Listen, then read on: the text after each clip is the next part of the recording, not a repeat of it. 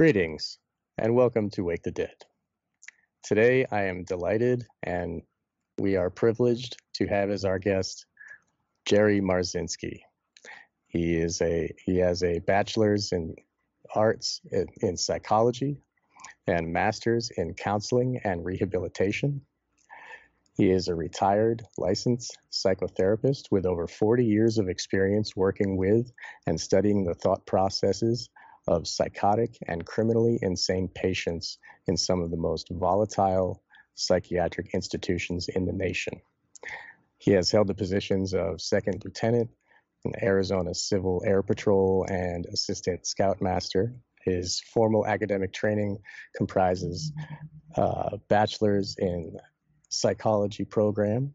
He was awarded the state of Arizona's Meritorious Service Award. He's also a commercial pilot certified scuba diver, and long distance motorcycle rider. I can relate to you on that one. Uh, he is a co author of An Amazing Journey into the Psychotic Mind, Breaking the Spell of the Ivory Tower, and is currently in private practice working with schizophrenics. Uh, you can visit his website at jerrymarzinsky.com. Thank you very much, Jerry, for being my guest today and gracing us. Well, thank Welcome. you for helping me get this information out because you certainly aren't going to get it from the psychiatric mafia or big pharma. Well, yeah. Well, I'm gonna. I'm. I like to bring the truth, and I am uh, delighted that we can get your perspective on this phenomenon that you've uh, over the your entire career dealing with schizophrenics.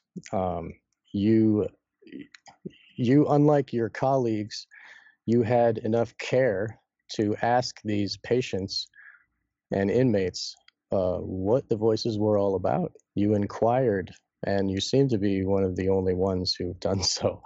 And uh, what you've learned from them is infinitely interesting, and it uh, connects many dots in my understanding of ritual magic, uh, non corporeal beings, the hierarchy, the hierarchy of demon realms, and um, many of these topics that I that I just mentioned right here uh, haven't really been brought up in conversations with you, uh, recordings online, and I wanted to ask you these type of questions and get your opinion on, you know, maybe some anecdotes of like that type of thing. And when we were in conversation, when we were speaking over emails, you sent me a list of uh, the traits of what these voices do and how they attack. And um, you wanted to relate that to, uh, uh, you had an insight about the world today, and I wanted you to sh- be able to share that today as well. Um, so, uh, first, could you please, uh, you're new to my show, could you give my, my listeners uh, a short, like, uh, you know, history of how you've come to this knowledge, how you've gotten this expert expertise in your own well, work? Yeah, let me, let me. That'll be a challenge to keep it short. Let me give it a shot because it, you know, it took took close to 25 to 30 years to piece this together. Mm-hmm. So, you know, like all the rest of my colleagues, I graduated, uh, you know, left graduate school, and was told that the voices schizophrenics hear are hallucinations, and and virtually basically ignore them. And that's what psychiatrists have been telling uh, these patients just ignore them. And I remember one day uh, after I went to work at, at Central State Hospital, which was probably the biggest psychiatric hospital on the planet at, at the time back in the 70s. Uh, when I got there, there were close to 10,000 psychiatric patients in that place. It sprawled over 200 acres, and uh, or 300 acres and had like 200 buildings. So it was a small city and it was in the middle of nowhere in Milledgeville, wow. Georgia. So uh, the, one of the, the first groups that uh, I kind of was confronted with. So I was working for a psychiatric rehabilitation center under the Department of Vocational Rehabilitation. And our job was to kind of pick the highest functioning of the psychiatric patients throughout the hospital, put them through vocational training, and get them out of the hospital. Okay. Right. Some of the some of the brightest, more functional ones were schizophrenics, but what they would do is sabotage themselves. I mean, as they were as they were about to graduate, as they were about to complete their classes, they would go off their meds. They would do something bizarre. They would sabotage themselves. I'm like, what the devil is going on with these people? Right. And and I didn't understand anything. Um, you know, I I I knew that they were hearing voices, and what I was taught in in college was okay. The voices are hallucinations, so I just assumed that they were like um, word just, word cabbage or you know just right. Didn't make any sense at all. Right. Uh, the first time I was confronted, I mean, graduate school didn't did very little to prepare me for this, working at the psychiatric hospital. Uh, it, it was like a candy store for somebody who's interested in in uh, mental illness because right. there there was every every mental illness known to man there. Uh, but right. but the most intriguing for me were the schizophrenics because nobody understood them, and they were doing bizarre stuff that would you know harming other people and themselves, and mostly themselves. As if you they know, didn't have control over it, right? It, you, it seemed to you as if they don't control it, and they, uh, for some reason, they're inflicting this on their own lives. And yeah, yeah, and especially you know when they put them on medications, um, they gorked them out. You know, it was like uh, you could see they they just right incapacitated you know, the victim. Kind of, you know, they were still able to function better, but those I didn't know it at the time, but those meds are very toxic you know, with long-term use, they rot out your brain, they shrink your brain. Yes. Uh, they rot out your peripheral nervous system. Of course, the patients were never told this. Right. You know, they they might have been told to watch out for some of the most prominent symptoms, but psychiatry never informed them of this. They go, right. okay, it was it was almost like in the psychiatrist's office, they just had like a dartboard and they'd throw it at, at you know, like, okay, we'll start them on this one. You know, this right. one seems to work. Da, da, da. And um, um, I, sorry, but it, uh, I kind of I, I wanted to touch on this too in this conversation is like the history of psychiatry really isn't about care for the patient. It's about controlling them. Exactly. It's about right. control. Right. Uh, they they started out with different kinds of control. Some that come to come to mind pretty quickly are uh, uh, uh, prefrontal lobotomy, where they would stick an ice pick right through the the socket of the eye and they'd scramble the person's brain.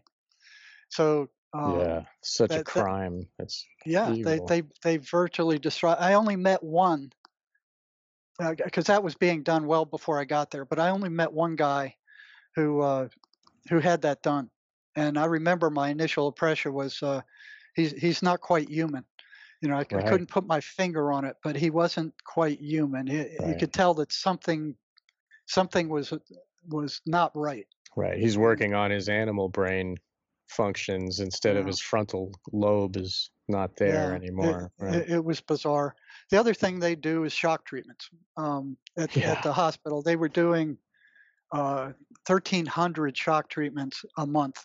Jeez. And and back then, it wasn't like the shock treatments now. I mean, they would have to strap these people down right. when they shocked them, or the or the convulsions, they would break their bones. They would break their arms. They would break their legs. With with, I I only saw one of those, and I I got a pretty strong stomach, but I almost fainted as I left the room. Yeah. You know. Um, and, and this is this is a progression of like this shock treatment is just one of many terrible things that they have done to patients to control them. I mean, in the history, like in your book, you describe how they would spin people in a chair until they vomit. Yeah, um, and you know how you feel insulin. after you vomit. Vomit. Right, you don't. Yeah. You don't feel like doing anything. You're sick. Right. So yeah. that that was like, oh yeah, this is a treatment. So they made them sick. Then they progressed from there to uh, giving them emetics, medicines that made them sick. Right. They they put them in, in insulin, uh, right?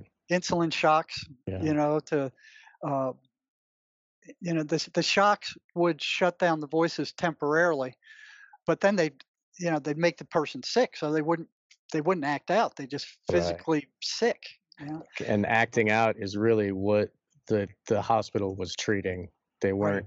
treating mm-hmm. the cause or even. No.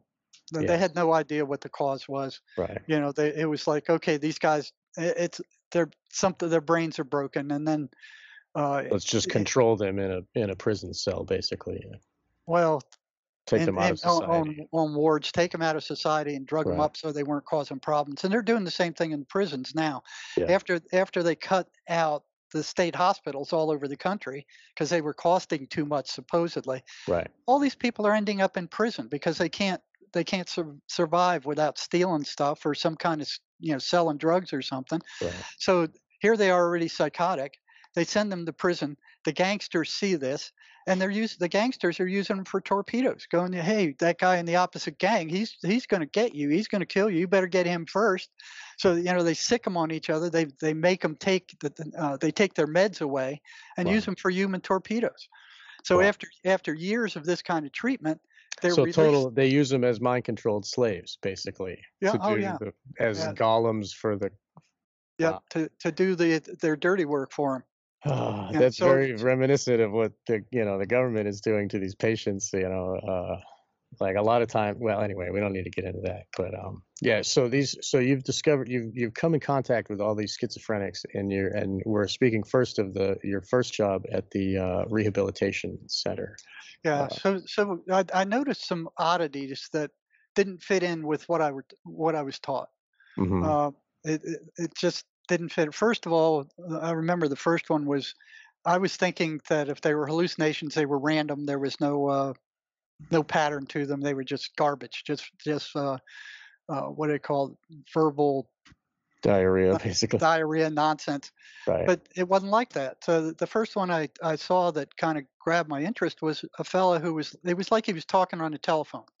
Mm-hmm. You know, he he would say something and then he'd wait for a response and he'd be listening and then he'd he'd give a, a response to whatever he heard.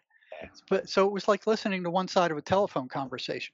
And and it wasn't you know verbal cabbage i mean ground cabbage. It, it made sense right. um, from what he was saying. He was arguing with somebody or something that i couldn't see or it appeared he was arguing with himself but but the but argument it had a coherent entity. It was, it like it had a yes, it was coherent, and it seemed like it was a speaking to an entity, whether or something, or something that yeah. made sense in English, speaking to it. Right. Okay, that's so, interesting. So uh, the that that I think it might have been even the same guy I, I crept up on him on the second floor, the second floor ward of uh, the psychiatric unit I was uh, working on. And I was trying to tune in to what he was saying, you know, and, uh, you know, some probably 15 years before uh, Temple University uh, during in a uh, um, clinical psychology class, abnormal psychology class, we were assigned to read a paper by a psychologist who wrote something that said if two schizophrenics were to meet each other and they both had the same delusion, one of them would have to give way and get a different delusion. And I'm thinking, you know, even as a uh, undergraduate, I'm thinking, wh- why that it makes no make sense. sense. Yeah, why would they have to do that? Yeah. You know, what what's it makes no sense. So, but one thing that happened is we didn't have any access to a clinical population as students even in the master's degree, we we didn't have good access to a clinical population. You might be able to counsel, you know, students, or uh, in the program I was in, we got to work with some prisoners, but it wasn't a psychiatric clinical population. Right. You just got some, to read about it in the book and you had to accept just, it as true because yep, you never yep. saw and, it. And I hated that because there was right. no way to verify it. The right. only thing I could verify was experimental psychology, where you could go into the lab and actually watch these things happen. Everything else they trusted, you know, you had to trust them. Yeah. And and my trust for uh, authority was in the dumps. I mean, oh, God bless that, you. That's why that, you're here. That's, yeah. that that was instilled in me from a very young age. Beautiful. You know? So it, uh, it was always irritating to me to have to read this stuff, spit it back out to them, and believe it with with Right. no no way to verify it. Absolutely. It's not really knowledge. It's Yeah. just belief. It's- yeah. the- yeah. well, what they say. And then you look at the back of the textbook, and here's, you know, this guy's quoting this guy, who's quoting this guy, who's quoting this guy, who's quoting this guy. And And- it's and- and- circular. They all Circular, quote each other. Yeah, yeah, yeah. You know, to remind me one day when I was scuba diving, I, I saw this little community of fish that built mounds, and they just stuck their head above the mound. And you know, when one left, another one would go and steal his little rocks for his mound and bring it back to his nest. So here's all these thieves in this little community, Mm, and and they when one guy left another guy would come steal his rock. When he left somebody would come steal his rocks and and put them around the entrance. The only people who were bringing new the only uh entities that were bringing new material into the community were the ones on the outskirts who were venturing out past that community. Right. and i sat there and i watched that that for- i had no idea why it just fascinated me. And i watched it and almost burned up a whole tank of air watching these guys. And, and and then later on it reminded me of these professors you know stealing information from one another Yeah. and quoting it as if it's real you know and it's Yeah. just like you said a circular thing that they'd pass it back and forth to each other nobody would break out of it Hmm. Uh, and, and you that sounds familiar. I mean, if you look at the media or what you know, the government official news, whatever, uh, it's all that. Like nobody gets any new information. It's always this passed around belief of something. It's they do that a lot. It's not Yeah. just fish and and you know doctors. like it's so, so I was taken aback by this guy who, uh, like one side of a conversation, I crept up on him to see if I could hear what what he was saying. Now he was a new guy to the unit, and I was in charge of of this en- this entire psychiatric unit, you know, for for services there, and uh, crept up on trying to listen to him, and he saw me. So I walked up to him and I introduced myself and I said, "You, you, I haven't seen you before. You new to this unit?" He goes, "Yeah, yeah, I got here a few days ago." I said, "What's your name?" And he said, uh, he looked at me and says, "I'm Jesus Christ."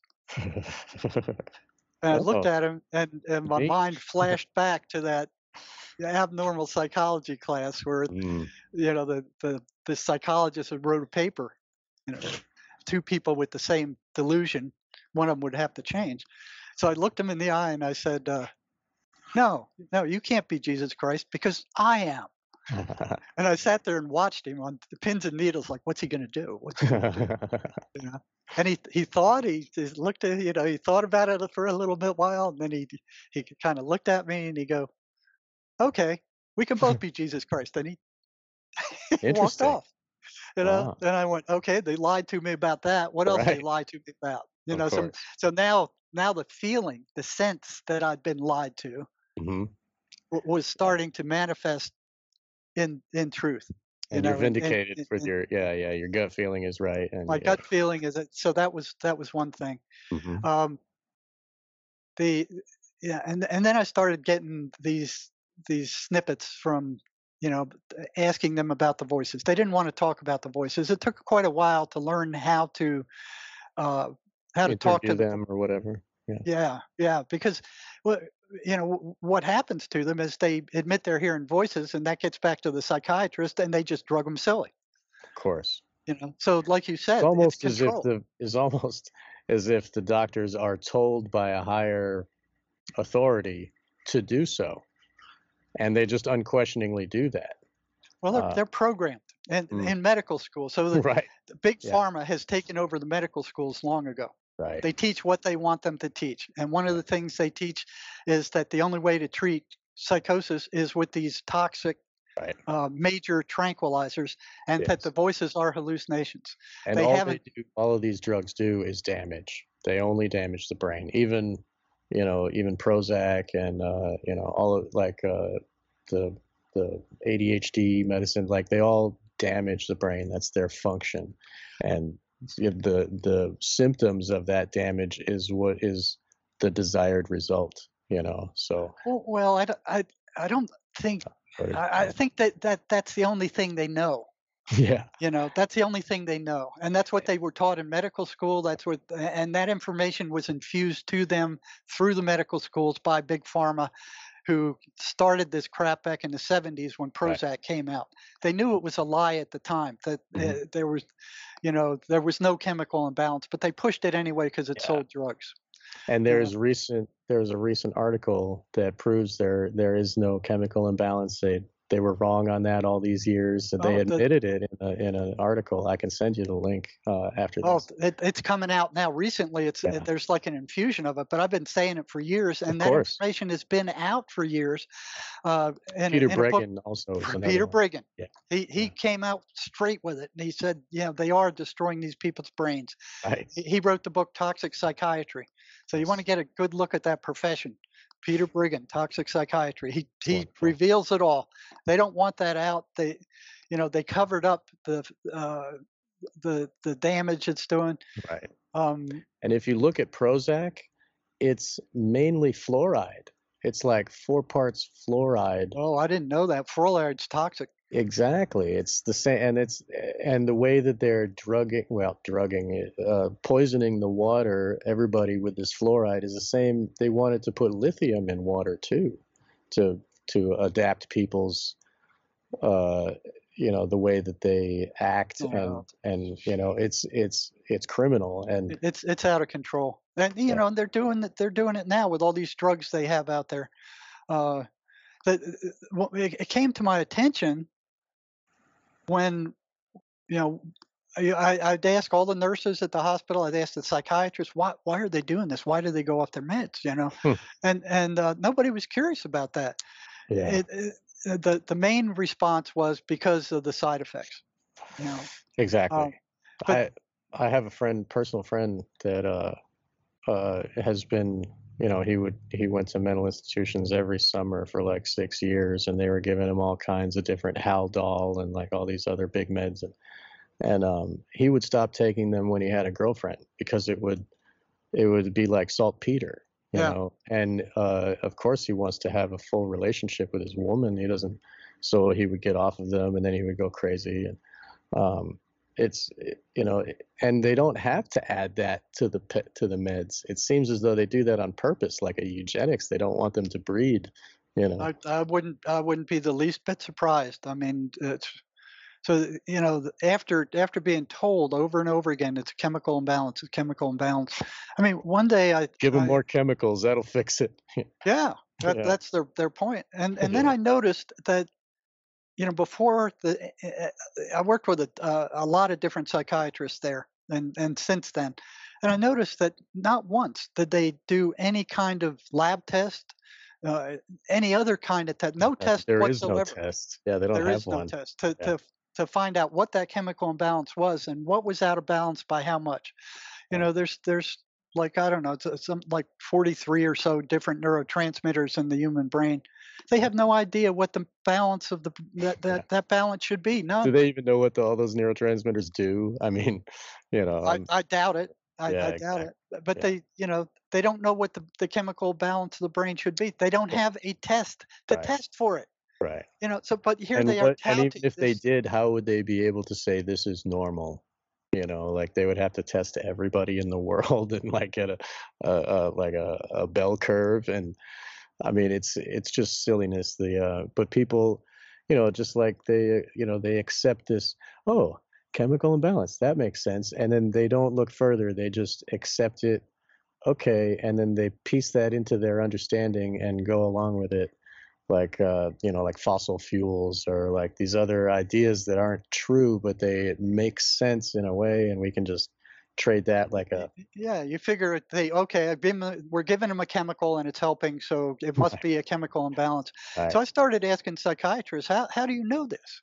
You know how do you know this? And mm-hmm. and what i was told was that the uh, pharmaceutical companies did the research and they were going off of that research and it, it's like they research themselves. They, yeah. yeah. it's like gold star guys. yeah, I'm going. That's like letting the fox in the hen house and locking yes. the door. What? What? You know, I'm thinking, and and that's what they're doing. They they were taught by the pharmaceutical controlled universities that this was a chemical imbalance based on on what the drug companies were were making them teach with exactly. their their stipends and their making their, them uh, teach money Yes, and Rockefeller started these schools uh, over hundred years ago. Uh, you know, they um, the whole idea of surgery and medicine came from like look at there's a book Rockefeller Medicine Men. I forget the uh, the author, but there's been a lot of research on this, and people can look this up.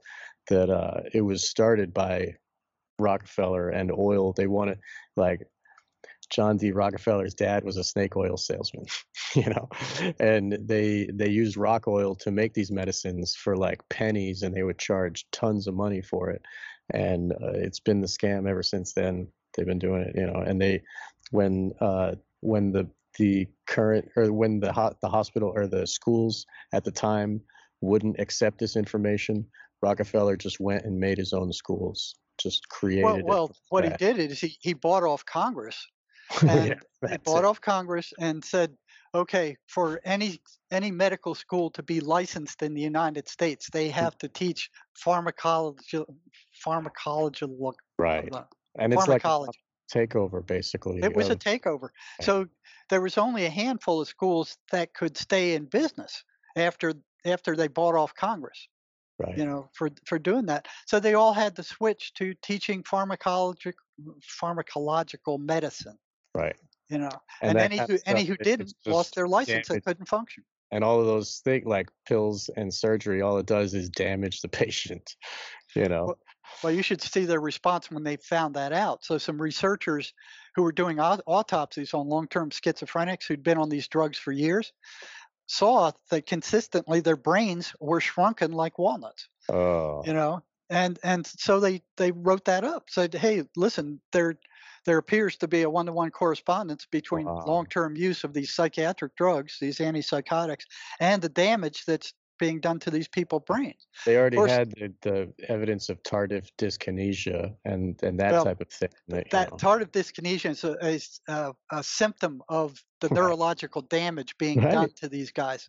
Yeah. So so that's that's what it is. That and all these other symptoms that they uh, there's these a bunch poor of people that are symptoms. In, this is inflicted on. I mean, this is yeah, and they're it's told an industry.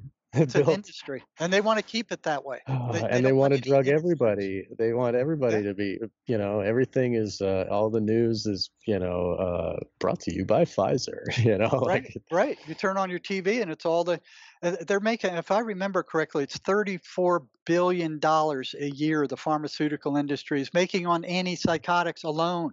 Ugh and these drugs are destroying these people they're destroying their brains uh-huh. and and any other kind of therapy is considered snake oil or or you know just bullcrap right. so when when these researchers found that the long-term schizophrenics brains were shrunken like walnuts they published that of course, this set off the, the psychiatric mafia and, and big pharma.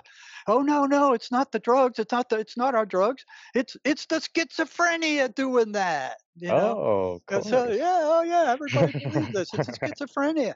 So the researchers weren't happy uh. with that. So they what they did is they started giving rats and monkeys long-term doses of of these neuroleptic drugs, yeah. and they saw that their brains were shrunk too. So they published that, and these guys. It's not a side effect; it's an effect. It, it's an it's an effect. It's right. a direct effect. Right. Yeah. And if you, I mean, uh, I've, you know, our show, uh, my show, we talk about this a lot, and um, they, the uh, the powers that be are in a pro- their process of of poisoning us and uh, devolving us and trying to almost neuter our brains and our bodies to not have the full abilities of a regular human. And uh, you know, with the childhood vaccines and the you know the schooling of what they you know public school and the um, you know the the onslaught of uh, the false you know the the information that's all not you know it's all fake information this this idea the worldview of of uh, of what they want you to think it's all poison and the, you know we're our air is poisoned our water is poisoned our food is poisoned you know our media is put like it's um and in a sense it's a like a dysgenics on everybody trying to dumb us down and make us like yeah. mongoloids that can't even you know they put a mask on our face so we can't even breathe right you know and at the same time they got people in the streets saying i can't breathe you know chanting Yeah. it, it's Yeah. ironic and really um Yeah, this is a spiritual battle. This this this is a spiritual battle. It's it's Yeah. good against evil. You know, and and we have to stand up to it. If if we don't, we're lost. right You know, we're lost. So you um these schizophrenics are in a individual battle against evil. They're speaking to these people to this these non-corporeal voices and you are in in you know you're intrigued and you're learning about this and you uh you ask them about the voices. They tell you um Well, first first I was trying to figure out what they were, and you know, I didn't know at the time that the voices were telling them not to tell me anything. right You know, and they and conspire right Well, you, you know, there's kind of truth to it because what would happen, we were kind of like, you know, the, the point men for psychiatry back then. All, all that we knew was that those medications, you know, kept them somewhat sane. They were able to function with them. Right. They didn't cause a lot of problems. Um, they could they could do schoolwork. They could they could master low level vocational programs uh, if they stayed on the meds. Problem is they didn't stay on the meds. You know and and that intrigued me too. So i'm like okay. I I started asking them why don't you why, first i asked the staff then why don't they stay on the meds? You know if they go off their meds they're going to get crazy are they choosing to be crazy over the meds and the consistent answer i got from the staff was no they don't like the side effects which made sense because the side effects are awful i mean they're Mhm. just awful you know not to like you mention their brains shrink uh, yeah, not them function. They they mess up your your thinking. So. I, I didn't get any answers from them. Uh, I remember one nurse said, "Well, they're they're psychotic. That's what they do." You know, that that that was the answer. You know, it's like, Oh, yeah, that's- just a symptom of their illness that they don't take their meds. You know, Right. and that that was a, it was a psych nurse, and I'm like, that doesn't wash with me. but they're just so- doing what they're told you know well, they're doing what they were taught. right You know, they're under the control of big pharma and the universities who programmed them. yes Now, again, I, I mistrusted, I, I, I didn't trust authority. So I started asking the schizophrenics themselves, and I got the same answer. You know, oh, the, the side effects are awful. You know, okay, that makes sense. But I said, what's worse? Because I've seen some of these guys in, in a florid psychosis. I mean, it's hell. It's it's a, it's absolute hell. You know, demons attacking them, seeing hallucinations, things coming through the walls, uh, voices threatening them to kill them, talking behind their backs, uh, paranoid of every. I mean, it's it's actual hell on earth. wow. So I'm I'm looking at that and going and, and watching some of them that are completely gone, just completely gone. They're in they're in another universe somewhere, and it's not a good one. And I'm going, well, what's worse, the side effects of drugs or or being floridly psychotic? You know, so it's it's like why are they choosing to go back to that? Mm, So I started asking them, and it, at first it was a consistent because of the side effects, because of the side side effects suck. I, I understood that. So, but what I I did, I went to the the DSM and I copied down all the uh, symptoms of paranoid schizophrenia. You know, like two pages worth. mm, You know, really bad stuff. You know, hallucinations, auditory hallucination, visual hallucinations, paranoia, da da da, da, all, all these all these bad things. I took the worst of the bunch, put them in those papers, and then I started asking them, okay, why why'd you every every one on my caseload who went off meds, I'd ask them, why'd you do that? They'd say, side effects. They're awful. They suck. Right? Okay, granted. Here, take this piece of paper, write down all the side effects that you've had from the meds that you you were taking. So you know they'd write down a handful of uh, you know bad side effects because they all had they, they all didn't have the same side effects. You know, some of them were the same, a, Right. lot of them were different. So, uh, and I'd take that piece of paper and then I'd hand them these, you know, this this page or so of, of florid psychotic symptoms, and I said, check each one of these that you experienced while you were in a psychotic state. You know, and then Hmm. they'd give me that back, and then I'd hand them both back. I'd look at them, hand them both back, and I said, which is the worst? Which is worse? Consistently, 100%. Going psychotic was worse. yeah So I'm like, okay, so what's going on here? You know, why are you choosing to go psychotic?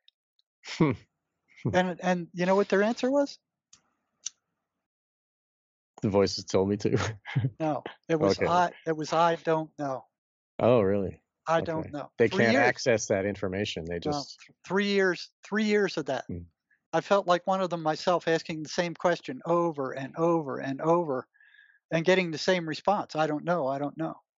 So it was seven years in, and as I was about to depart from the state hospital, mm-hmm.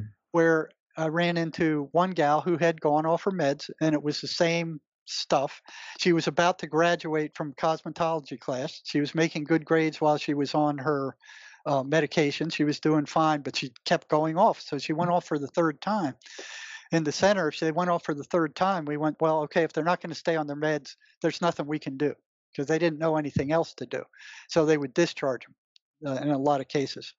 Um, so when the mother got got word of uh, that we were going to discharge her daughter, she called right away. She said, "Please don't do that. I can't handle her. She she was doing good while she was there.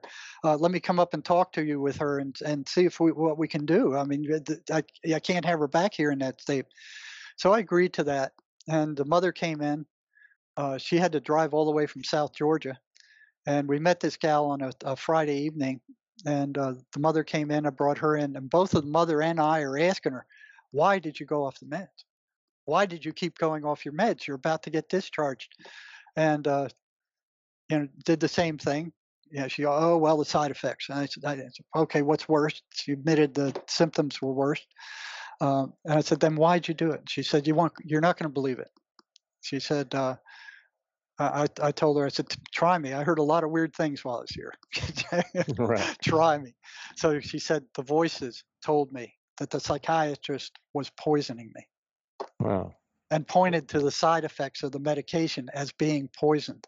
It is which was, true, though. It was true. Right. You know, it was true. Yeah. And and so the voices are taking advantage of that, saying you're being poisoned. Don't take those meds. Right. You know, and so it's using truth in a specific way to manipulate the patient into.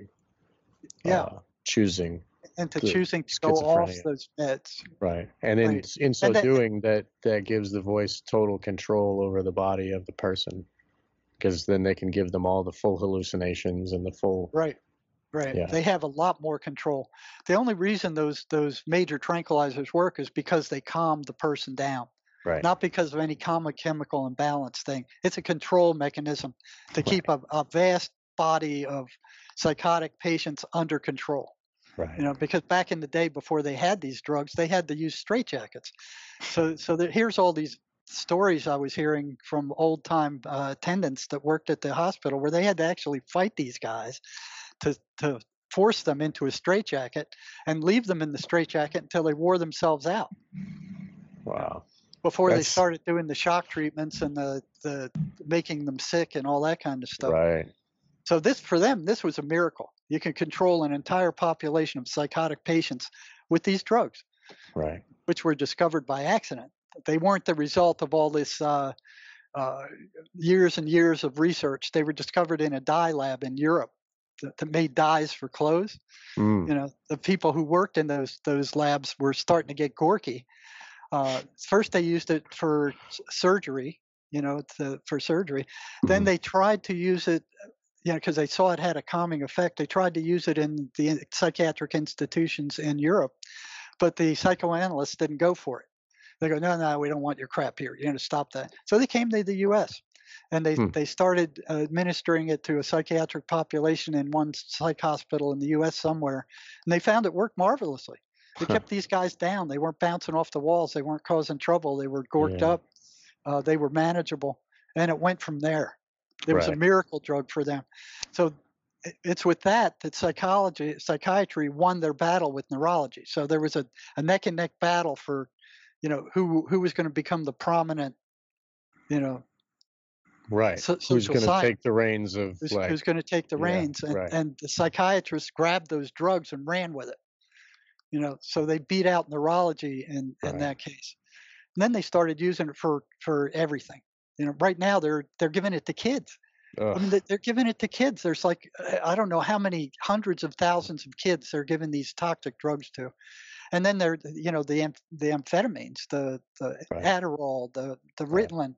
you know, giving it to kids who become dependent on that crap and end up in prison. And not to mention that uh, it trains them into being addicted to uppers and then when they grow up and they're not in school they're going to do you know other powdered drugs you know yeah they go out and they find meth on the streets and meth is the single most powerful drug that drives people to psychosis i've never seen any drug make right. more people psychotic than meth i mean right. the prison is full of them right and the and, shadow people they see. and see the shadow people are, right. are one of the things they see so it, it starts off, they start using meth. They feel like Superman. It feels great. You know, they stay up forever. They can get a lot done. It, it's, it's like Superman. Hmm. And, and then they start hallucinating. They start seeing the shadow people. They start hearing the voices and they go, oh, that's just a hallucination. It'll go away when I come down. And it does for a long while. And then one day it doesn't. Right. And they're as psychotic as any of the others. And it doesn't go away. And they're psychotic for the rest of their lives. Wow. It's a very dangerous drug, and it's, it's like flooding across the border. Right. Uh, it opens yes, something it up, and I mean, it opens them up, and it's like, right. hey, come and get me. Right. You know, the prisoners called it the devil's drug. Yeah, it that's that is fitting. I agree. And if you look at, uh, you know, the the cartels that are moving it, they work with the government and the CIA, and they have different operations for getting it into the country, and you know, stupefying people. Uh, if drugs were legal, there wouldn't be such a market for it, you know, and there wouldn't be such. Uh, anyway, we don't need to go there. But so okay, so these uh, the schizophrenic drugs are being chosen. Uh, these people are choosing the psychosis, and um, they well, they're they're they're not uh, in effect, that's what they're doing. Right. But right. You know, when they stop the drugs, they feel better, right. and they're thinking, you know, like regular drugs, like you take an antibiotic for an infection or something like that. You think, okay, it clears up the infection, and I'm feeling better, and now I can stop taking it. That ain't right. true for psycho- psychosis. They stop taking those drugs and it comes back because all those drugs are doing is suppressing the symptoms. They're not curing anything. Right. Nothing you know it, it's just suppressing the symptoms while and it's destroying their brains that also keeps them a hooked patient that has to be taking them uh, and that way the pharmaceutical companies can keep taking money and you know uh, they can make an industry out of it you know it's not, not one and done where they're cured like they no they don't want them to be cured you don't make any money by curing these right. people you know and anything that that moves toward curing them they're going to blast and, and run down. But they have no cure. Nothing they're doing is working. Yes. Absolutely nothing. You know, it, it and, and that's they have control of the media, so they're able to push their their thing. Right. You know, thirty-four billion dollars a year selling antipsychotic drugs alone. I mean, and they're ripping. What what happens is, is I've worked in every psychiatric hospital in, in Tucson and and in, in Georgia. What it, what it is, it's a big merry-go-round. You know, they these guys they go they go off their drugs, they lose it, they're sent to a psychiatric hospital. They keep them there until they milk their insurance policies dry or right. get as much money from the government as they can. They put them back on those drugs. They steam the straighten out. They let them go. They stay, you know, sane for a few months. Then they eventually go off again, and then the same process swings through again. So it's right. like this big merry-go-round. With every revolution, they're right. sucking tens of thousands of dollars off of parents, right. the government, insurance companies, and then everybody's wondering why medical costs are so high. Right. You know, right. now you look at what's actually happening is these drugs aren't that expensive. They can make a profit selling them for a fraction of the price they're doing. I live 60 miles from the Mexican border. You can go across the border, and eh, here in the U.S., it takes close to a thousand dollars a month of these meds to keep a patient that's a slavery right there. It keeps you in a like you have to like it it takes away your agency where you don't have that money to do your own thing. You have to pay. Right. You know, it keeps them yeah, enslaved in poverty. You, you, uh, yeah, you have to pay for the psychiatric office visit because Right. They have control of those drugs, even though they're not abusable drugs. Nobody in their right mind would want to take them, and nobody in their wrong mind would want to take them. Nobody right. wants to take them, and I doubt seriously that any of those psychiatrists have taken them themselves right. to see what it feels like. So they're not abusable drugs. They don't need to keep that chokehold on these things. Mm-hmm. You know, in, in Mexico, so it, it, takes almost a thousand dollars a month to stay sane on these drugs in the U.S. You go across the border to Mexico, you can buy them over the counter for seventy-five dollars for a month's worth. Wow. Over the counter. Wow. You know, so they can go to a psychiatrist once. The psychiatrist goes, "Okay, I think this is what you need," you know, and then they don't have to go back to that guy again. Right. Like they do here, they have to go back to the psychiatrist in order to get these things. Right. And and the families have no choice. You know, they go, well, we can't live with you if you don't take these, so we have to go back to the psychiatrist. Then they have to go to the pharmacy, so uh-huh. the pharmacy gets their cut, yeah. and then the drug companies get their cut. The psychiatrists get their cut, and medical costs are astronomical. Total and nothing slavery. is being cured. Yeah. Nothing yeah. is being cured. Wow. Wow. It's a sick, sick system and it's growing every day. The DSM grows bigger and bigger. Oh, yeah, yeah, yeah. And uh, what people don't know is that every one of those diagnoses in that DSM are made up. Right. They're made up. That you know, I I, I saw a write up on somebody who attended one of those uh, DSM conferences. They said it was like a uh, tobacco auction where where all these psychiatrists are there and they go, "Hey, I got a new diagnosis. I got a new psychiatric diagnosis. So how about this?" And then and then they all vote them on, on them. Oh. They vote them in, and then they vote them out. Wow. You know, so I mean, mental retardation used to be a psychiatric illness. They voted it out because they got so much flack, so it's not in there. Oh, yeah, because I, I think, it others people and it's discriminatory. Yeah, yeah, yeah, yeah, So yeah. they get they voted it out, I think I think uh, Southern Bell syndrome was in there for a while. I think they mm. voted that out. You know, so the ones that aren't working out well for them, they vote out. Right. But so they create these new ones, they put them in, and it looks all official. You look at it, and here's all these numbers 303.10, you know, it's psychotic with. Uh, That's how they do it. I yeah. mean, look at Kinsey's book in the 40s. Like, he, he made it look real official with the rape of children and how many times they orgasmed, and, you know, all written out 12 month old babies being raped But, you know, it's uh, it's science. And everybody since then, all the, like, all this sexologists and stuff, they all all run on Kinsey's information, and nobody seems to mind that it's about the abuse abuse of children. You know, he says that all. I don't need to go on a tangent, but like this is kind of uh, they can make something that is totally horrific and disgusting look scientific and normal if they put it in a chart. you know, yeah. they turn it into a statistic.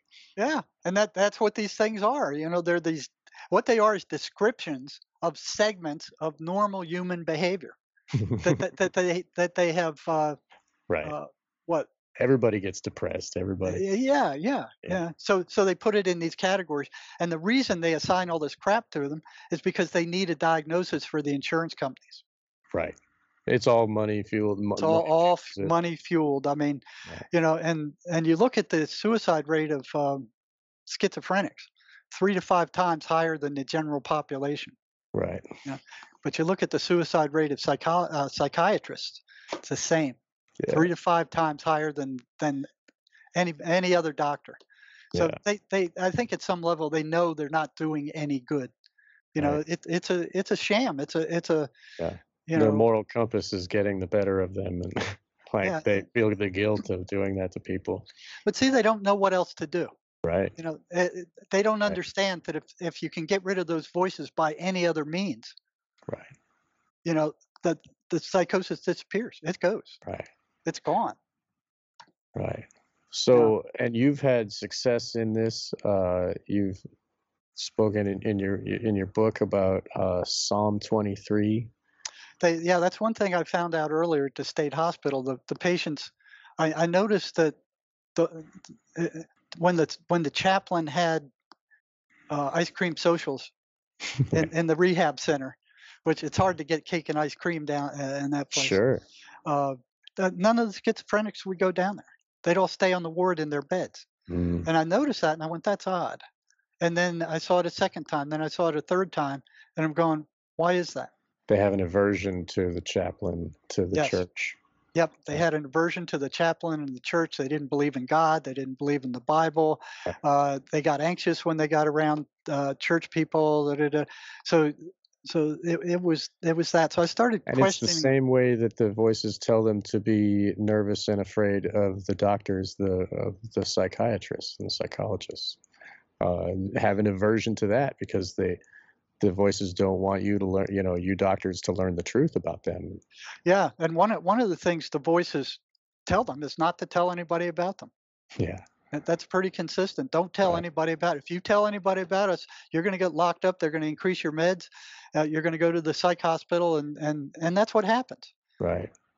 And if you look at uh, secret orders and secret societies uh, they there's a lot of uh, ceremonial magic, ritual magic, and they contact non-corporeal entities, and they're not they're not free to speak about it. They're in this secret order, so they can this. I guess we don't need to get into that just yet, but uh, so this these these voices had uh, an aversion to the church, to the the chaplain, and uh, so that was evidence for you of what you've later deduced about the voices. Uh, well, well, that was one piece. So, mm-hmm. so what this was was piece by piece by piece by piece over over 25 years. You mm-hmm. know, okay, here's a piece of the puzzle. I don't know what to do with it, but I know it's a piece. Right. You know, so I started asking them about their experiences when they entered a church, and I found it broke into three different classifications. It broke into if the voices were weak, the voices would shut up when they went to a church if the voices were moderate, they would get louder and they would block to try to drown out the voice. Drown out, drown yeah. Hmm. out the preacher. Right. If they were strong, they, they, they, these people would jump up and run out of the church. Wow. It broke down into three different classifications.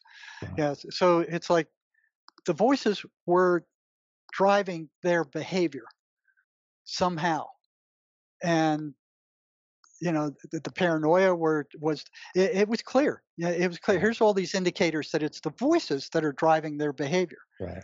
you know and later i found out if the voices could be go- getting rid of by any means everything disappeared. It all went. Right. but the, so the voice never, is the is the inflictor of this thing. It's the, the voice is the power behind driving. Right. that's that's right. what's doing it. But here's psychiatry going oh yeah the voices are hallucinations that, that's what they are. Right. So you, you ignore them, you know. And I remember one day being in a psychiatrist's office with a patient, and he, the, the psychiatrist increased his meds, and the guy was complaining about the voices, and the psychiatrist said, "Oh, just ignore them. You know, they're hallucinations. Just ignore them." So I'm listening to that, and a week later, I called this guy in, and I said, uh, "Hey, remember me? I was in that. Uh, you know, he was on my caseload." So I said. Uh, uh, remember what the psychiatrist told you to ignore your voices? I said, uh, did you try that? And he goes, yeah. I said, well, what happened? He said, they got louder. yeah. So, so then I started asking others. I said, you know, when you try to ignore your voices, what happens? They get louder consistently. Right. So, so here's these consistencies starting to show up, these patterns starting right. to show up. Uh, so that really, I mean, how, because uh, I mean, even like in normal, uh, common Hollywood, like there, there's The Exorcist in the movies. You know, there's this idea of demon possession that is in, you know, like you can come across this idea in regular uh, media, Hollywood and books and stuff. So, did you like connect that in your mind? Did you? Well. I'll, I'll, I'll, tell you. That's an interesting question because I, I, didn't want to see that. right. No I was den- I was denying that, mm-hmm. you know, mm-hmm. to myself. But I was still looking at the evidence. The first time that I really got whacked up back the head is that I went with my girlfriend to into uh, Atlanta to see The Exorcist. Oh wow! Okay. And it shook me up so badly because it, it was so close to what I was right. experiencing with these guys that I missed my turnoff for Milledgeville and, and, and had to at night had to drive to the next turnoff to go back. That's how bad it shook me up. Wow. You know, so that was the first indication that I got, but I, I was still kind of denying. Well, you suppressed that. You're like, I that can't be true. That's Hollywood movie. Yeah, yeah, yeah. yeah. But then, right. you know, as these patterns started to emerge uh, you know, I started seeing consistencies among all these. I, I must. I, I interviewed hundreds of these people, and these patterns were the same. So if something's running a pattern, it can't be a hallucination. What holds it to those patterns? Something right. is holding it to that pattern. They're not right. random. If they were hallucinations, they would be random. Right. You know, no, they weren't random at all. Uh, so you know, I've started. One one person would tell me something, and and then I'd start asking all the others, "Do you experience this?" Yeah, yeah. So you know, I never believed anything that one or two of them told so me. So this is but, more concrete evidence than DSM could ever try to have. like you're actually oh. asking and inquiring the victim, uh, you know, not the victim, but the patients. You know, you're getting real evidence, whereas DSM just votes on shit. You know. Yeah. Yeah. yeah all they fun. do is blow it off. Oh, they're hallucinations. Just right. ignore them. You know, right. don't. And, and I got in trouble twice with psychiatrists for asking patients about the voices. Right. I was told you won't do that. These voices are hallucinations, and what you're doing by asking questions about them is eh, you're you're reinforcing the hallucination and making them worse. But it's all this is like a concerted effort with the voices against you and your colleagues in psychiatry are against you as well. It's almost as if they are possessed too. Maybe they're taking orders by someone who, you know, uh, but well, I, that's I speculation. I wouldn't doubt it, except they had nothing else. Right, you know, but they, it seems they, like it's like they're working in concert. You know, uh, so like the the hierarchy of their because they work in a hierarchical structure of obedience as well as the as demons do. I mean, from what I've learned, uh, they, there's a hierarchy, and so it's almost mirrored in the real world. And uh, if you uh, if you look into, if you look at, with any sufficiency of, of depth into who are the controllers of governments, who are the controllers of religions, uh, these are dark occultists, uh, ritual magicians, ceremonial magicians that that focus on bloodlines and they contact non-corporeal entities and gain information and benefits. Uh, and it, uh, I guess I'm jumping into the deep end real quick, but so let's uh okay. So we're still. I'm sorry. We're go, we'll go back to how you. we'll go back to how you are. You're deducing that this might be uh, demon possession. Uh, well, I, I didn't want to admit that to myself for years. Right, I right. mean, it it had anybody else who was looking at this would have seen it. I didn't want to see it. I didn't mm-hmm. want to believe that.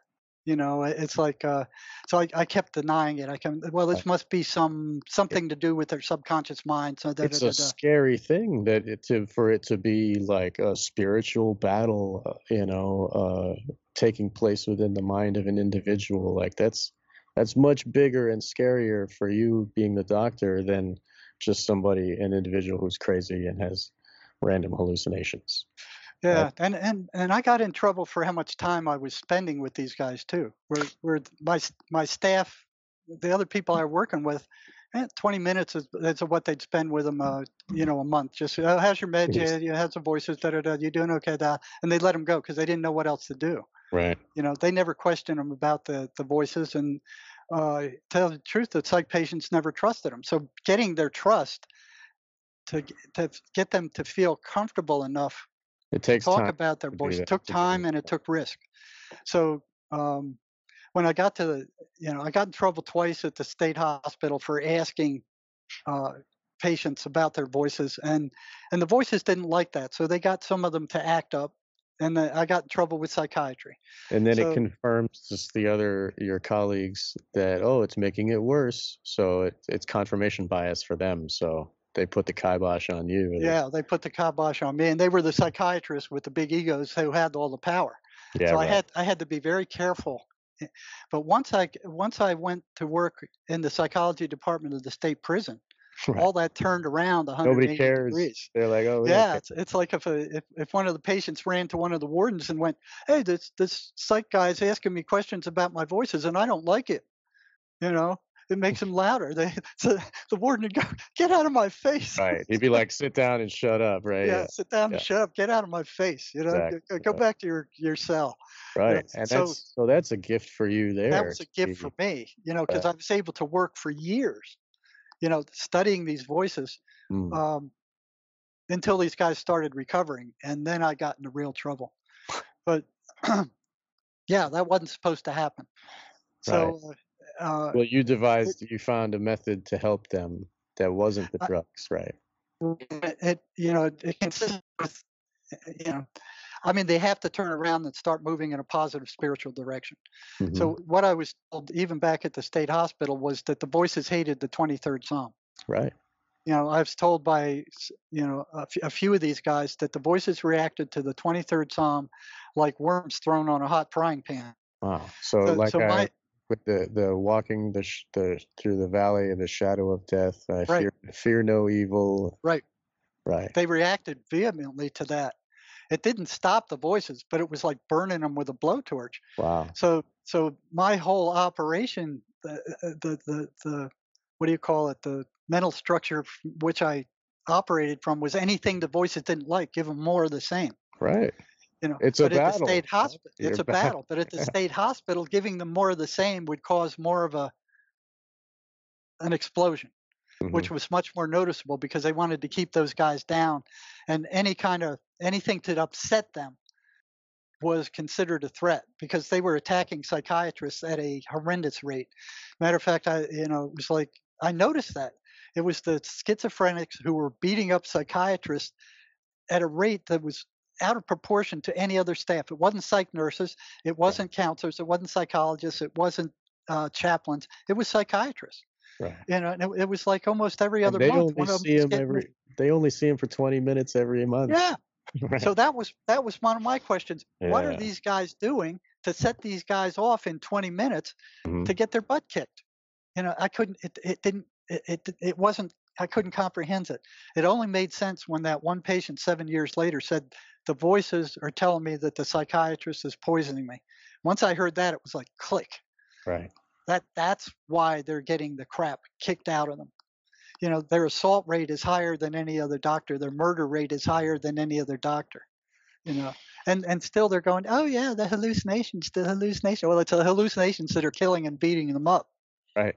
I mean, and in all honesty, they are holding these people captive and they're, you know, giving them poison. So, like, and the doctor is the one in charge of the clipboard who's like assigning all of this torture onto the patients. So it, it makes sense to me that they would react negatively against the order giver than the regular orderly who's just strapping. Who's just carrying, yeah, who's yeah. carrying out the things. Right. So you know, bit by bit, as I got these these uh, patterns, I saw that if you could interfere with these patterns and and somehow block them out, that the patient would get better. You know, right. it it wouldn't necessarily get rid of the voices to start with. It would make them weaker. It, it would make them weaker, and they would come less. Right. You know, but it required active uh, participation on the part of the patient. He couldn't just sit there and take a pill. He had to fight back. Right. He had to do something to counter these things. Had to re- uh, reclaim his will. Had right? to re- Yep. He had. He. You know, they're like they're like bullies in, in school where they they beat somebody up, knock them on the ground, they just keep kicking. If you don't yeah. get up and fight back, they're going to kick the crap out of you. you know? And so they also feed yes. on you while they're kicking you down. They are like your negative emotions. Oh, well, the the the patient's negative emotions are uh, fuel, feed to these entities. That's right? exactly right. And for years, I didn't know why that was. I saw there was a consistent one-to-one cor- correlation between them being attacked by the voices and right. their energy level disappearing to virtually nothing, where they couldn't even get out of bed to eat breakfast. And I thought that was because the voices were so negative. Mm. You hmm. know, they were, you're no good, you're a piece of crap, nobody likes you, your parents hate you, uh, everybody's talking behind you. It's a constant stream of negative crap. Mm. It wasn't random, it was constantly negative. So that's the first pattern I, I saw. These things are talking shit constantly to these people. And it doesn't vary. It's always negative. What holds yeah. it negative? Um, so you know, so and then other, these other ones, these other ones came out, and I saw that if you interfered with them, they got weaker. Then all of a sudden, uh, the patients started coming in, and this is at the prison. What I did with the prison is I got a group of schizophrenics who I felt I could trust, and and wouldn't go off and Mhm. made an agreement with them. Listen, if you tell me about your voices in real time when you hear them, if we're, when we're working together, um, I'll do everything I can for you. You know, I, I, you know, short of breaking the law or breaking, you know, You'd stick up for him at parole or whatever. stick up with, you know, whatever I could do for him, I would. So we had that agreement. Uh, a- and that worked out pretty well because they, you know, we'd come in and I'd spend hours. Okay, and then what did the voices say? And then what did you do? And if you tried this, what happened when you tried this? So it was constant experimentation for years. Or, or, I think this might work. Try this. Come back next week and tell me what happened. Right. You know. So it was all these So this tactics. trial and error has Trial and led you, error. to, and you found that Psalm 23, was one of the things. right? And the electroshock worked, but The you- electroshock would work uh, temporarily.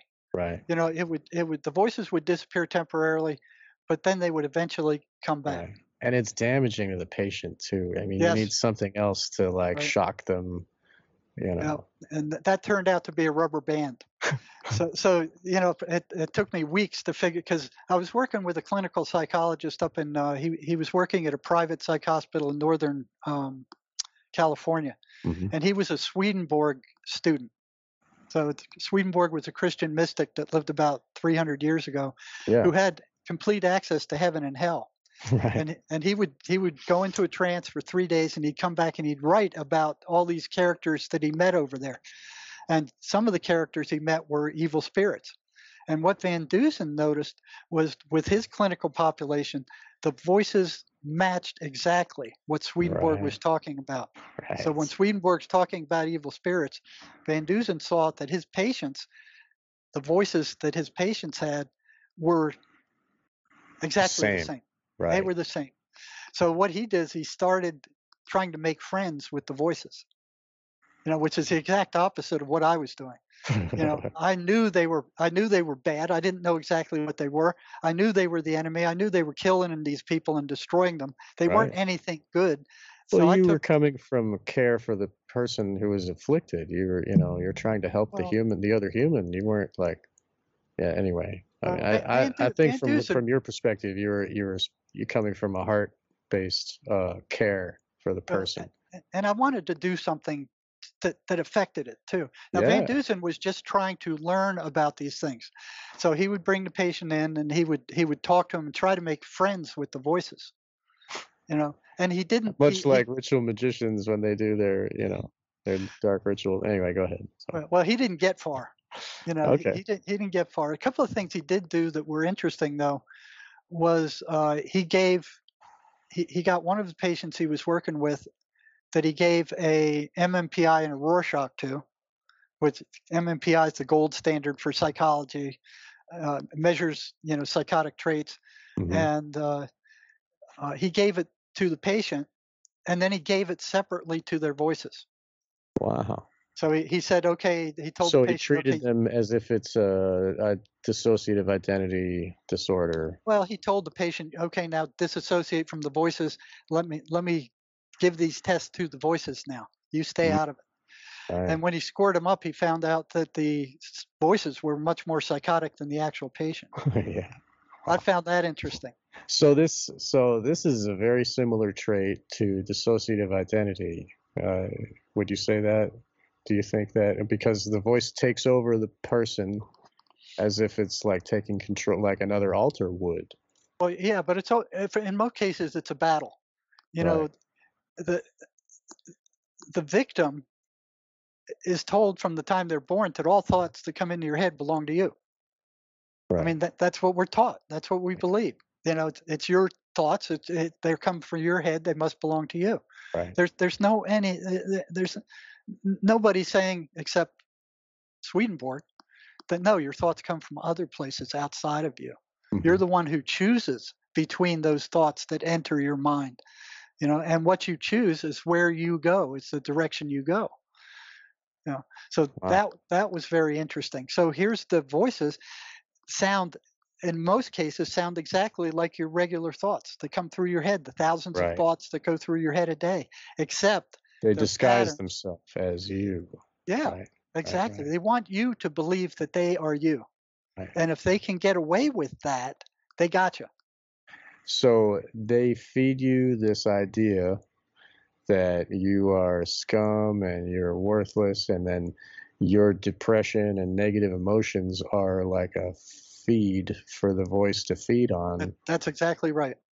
So, the, um, I, the so with dissociative identity, uh, that most is very commonly related to satanic ritual abuse. It's like a symptom of that, and satanic ritual abuse, a trauma-based mind control, is like they. It's like a, a scientific application of trauma to to do to split the mind, and uh, I've learned that uh, they they can inflict a demon onto a victim. They can transmit a demon into a victim to keep the partitions of the mind separate so that if a person ever inquires about something from their past, they'll get this attack in their own mind and it it's like a watchdog at the door of of this other part of their brain which they can't access through due yeah. to the trauma and the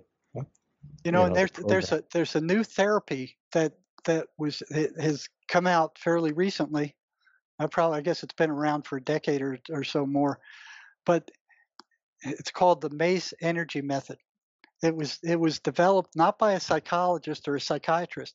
It was developed by a genius merchant marine ship captain who was who was interested in the mind and and kind of uh, pieced this together himself. And and he he found, along with what you're saying, he found that that tra- and during any trauma, the feelings and the trauma are buried by the ego right away, and they're buried alive. So there's a negative reaction to any stimulus that comes and threatens to trigger that negative identity. Right. You know? So it, it's like so uh, it keeps it locked and it, it keeps, keeps it, it keeps it locked and it right. keeps an emotional charge. And any stimulus or anybody who threatens to uh, expose it is attacked. Right, like you know, a psychiatrist, like like yourself, uh, you know, well, inquiring it's, these demon, uh, well, these these well, voices.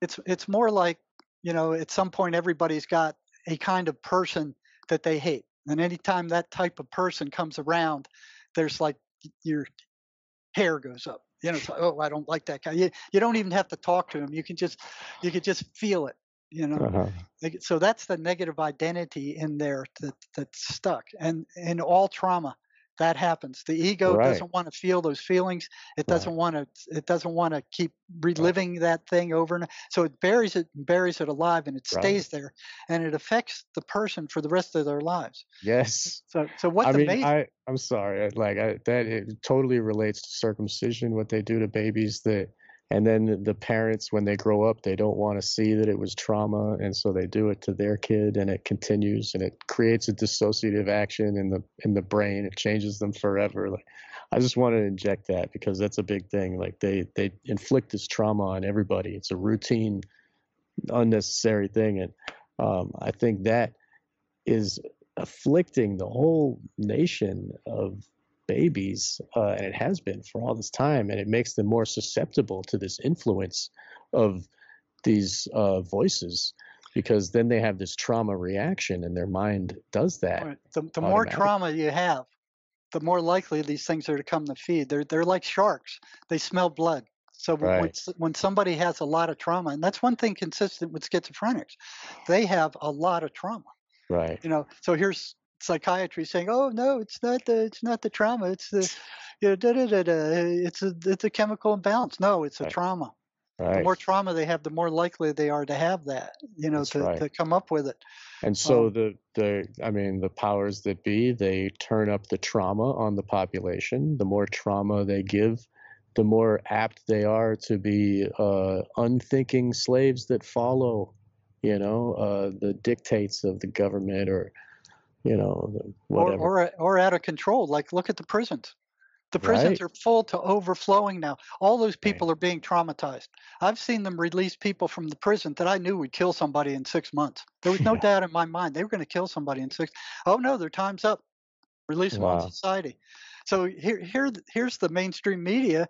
If if a prisoner escapes, it hits the main. Oh, there's a murderer loose in our community. Everybody, close your doors and get your guns they let out. loose all the time. Yeah. No, they're letting them loose every day. Yeah. They They're let letting- they let Damien letting- Echols loose because Hollywood told them to. You know, he murdered children. Yeah, scores of them. I mean, these Yeah. guys are traumatized. They're they're out of control. They're being released upon society. The prisons are the they're they're a blight. They're they're just Right. a freaking blight. They're not doing anything to solve anything. B.F. Skinner, you know, 100 years, 75, 100 Right. years ago, you know, proved that punishment does not do anything unless the punishing stimulus is right there. It's got to be there. You know, it's got to be right there to punish the person right at away the moment. Right. and, right, and right. all it does is suppresses their behavior, be it below baseline. When Right. the punishing stimulus is moved, it shoots up above baseline as if to make up for lost time, and Mm. then goes back to baseline again. So the prisons are doing nothing. They're just yeah, holding. guys. recidivism, and that's another business. There's, you know, the prison is Uh, yeah, the yeah. industry of prisons in America is like is huge. It and- is, and these private prisons are much worse than state or federal prisons. right, They care about nothing but money. right. you know but they buy And- off these legislators to oh yes and we, we can keep them for cheaper than you you can Look at Kamala Harris. You know, she was keeping them in jail longer than their prison sentence just to keep them uh, working slave labor because she needed more. They needed more slaves to clean the highways and such. You know, all this stuff. Now she's vice president. Like, you know, they promote this kind of behavior. Uh, yeah the It's country's being run by lunatics Yeah, that it's almost as if it's uh they're they're afflicted by the same voices. Oh, yeah, oh yeah. Yeah, so so as these patterns started appearing and I started finding ways to disrupt them, these guys started getting better. And then they started coming back and saying the voices don't like what you're doing. right. You know, Well, the voices are getting weaker and losing their control over the victim. right. So the voices are getting angry and it wasn't just one. You know, it was like I hit a certain point and here's here's a bunch of them coming in after the sessions and going, the voices don't like you. They don't like what you're doing. They're it's getting great. pissed it's off nice at you. that they that they're nice enough to tell you that. it's good that you have a good rapport with the patient. Where Yeah, yeah, and and that was tricky sometimes because you know someone would come in and go, uh, "Hey, this guard disrespected me," and I'm thinking about uh, you know beating the shit out of him or, or sticking oh him. right, and You now know, legally so- you have to tell. So so now legally that- it's like, yeah, yeah. okay, you know, how much do I trust this guy? yeah, Uh, you know, can I intervene with this? And and I, you know, on the other hand, if I turned him in just for saying that, you know, he, even though he had no intention, he told me he had no intention of doing that, but he's telling me the voices are telling him to do it. know, yeah, So that was like walking on the razor's edge because if I turned him in, that would get to all the other ones, right, and they would they wouldn't tell me crap. right. And So it's I- it is just a thought or whatever. It's not like he's telling the plant, "I'm gonna get him on the Right, yard right, at, yeah. at lunchtime." You know, Right. It was just a thought, you know. But the thing is, I had to I had to keep a closer eye on those guys. of So it course. got it got a little hairy sometimes, and and n- none of them ever hurt any of the guards, you know. So we were That's able to talk them down. Probably we saved we probably saved the guards a, a number of assaults in the long run, you know. But uh, yeah, it got hairy trying to keep their their uh, their trust. right. but but that started progressing to the point that I remember one guy um, he turned around in the doorway after and he was getting better and he he looks me in the eye and he said uh, you know what you're doing is dangerous don't you? And he just stared at me and I'm staring at him because it hadn't occurred to me. I'm thinking oh the, the voices in their heads they're not in my head they can't come out. Hmm. you know they're they're stuck with them not me. And he turns around and walks away and I'm going what did he mean by that? You know? Right. uh, so it stuck in the back of my mind. And and uh, somewhere in there I, you know, I realized that there was a one-to-one correlation between the voices coming and they're losing their uh, energy. Right. You know, and I'm like, why is that? And I, in my own head, I went, well, it's because of the vo- the voices are constantly keeping them awake at night. They're telling them bad stuff about themselves. They're they're they're telling them people are going to murder them. They're Right. There- So you'd you think all that this- depressive thoughts put you in a depressive state where you just don't want to move because Right. you're sad. Right. that's what I thought. Right. So one day I, I come into my office and I get this, they call it an inmate kite from this one prisoner who uh, was in protective custody. At, I, I was over the, the central detention unit, which was a jail for the entire prison. So it was the worst of the worst who, who the rest of the prison couldn't handle went, Right. to this place. And I always get put over those segregation the or worst, whatever. The worst Seg- ones, you know. Right. Yeah. So um, at the uh, right after, not long after reading that letter, I get a call from the captain who's running the the central detention unit. He said, "You got to come up here and, and do something about about this psychotic guy." Uh, so I'm looking at that, and it turns out they're both in the same cell. And what was happening is is the non-psychotic guy was put there for protective custody because he snitched off the Aryan Brotherhood, the one of the bigger gangs on the yard, Right. uh, with regard to a drug deal. So they got all their drugs confiscated. The administration broke up the gang and shipped the members all over the state. So they want to kill him. So they wanted to kill. They wanted Right. that guy dead. right. You know, they'd already stabbed him once, and he's in protective custody in the cell with this floridly psychotic schizophrenic who's What? standing over How him. is that protective if they're putting him in a cell with this crazy guy? All right, never mind. Right. So he's he's in this cell with a crazy guy in this small cell with this this florid psychotic guy who's unmedicated and who's standing over him at three in the morning staring at him. Oh man, So you know it's not a it's not a good situation. that's a hellish You know, that- yeah, that would suck. I'm thinking, and I'm thinking that like uh, th- this guy's under one hell of a lot of stress.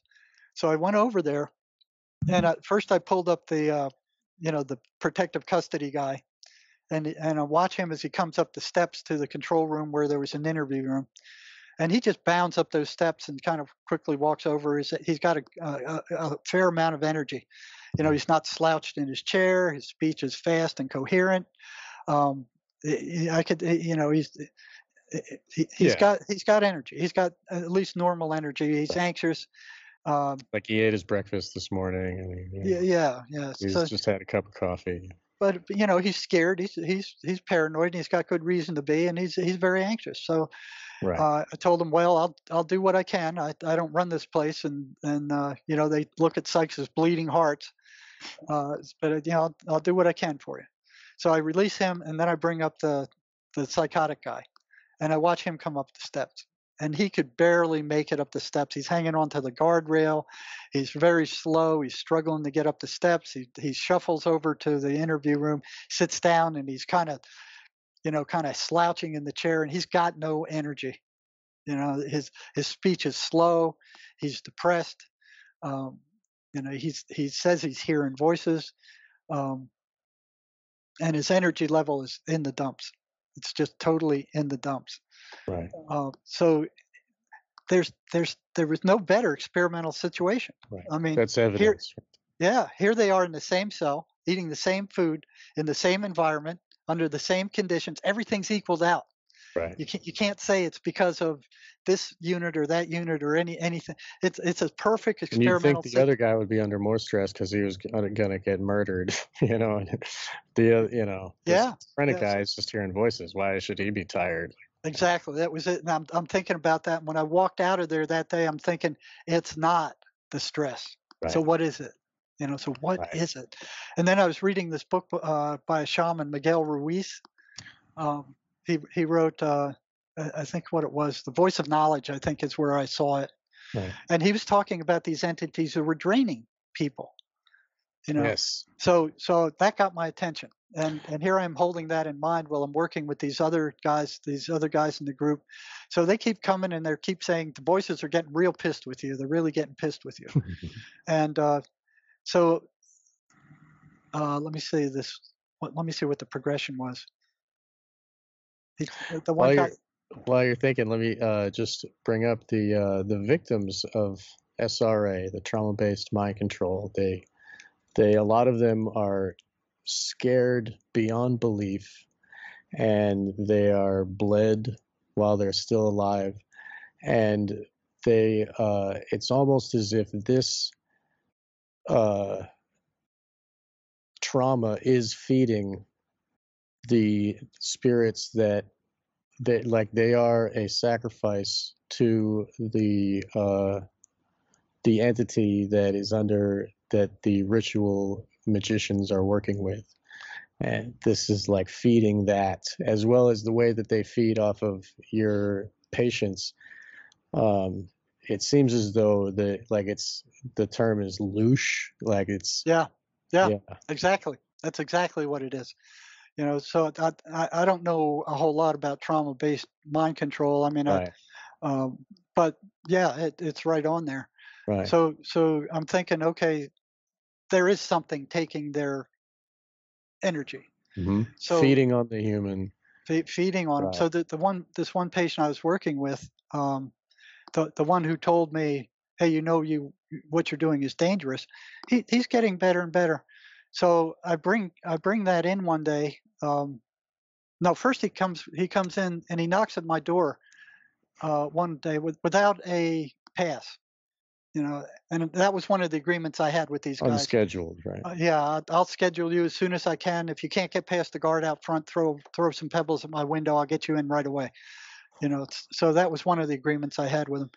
So he comes to my office without without a pass, knocks on the door, and he goes, uh, "The voices want to talk to you." and I'm like, "What?" Oh, that go. that had never in 25 years that had never happened. It was always the voices would talk through the patient.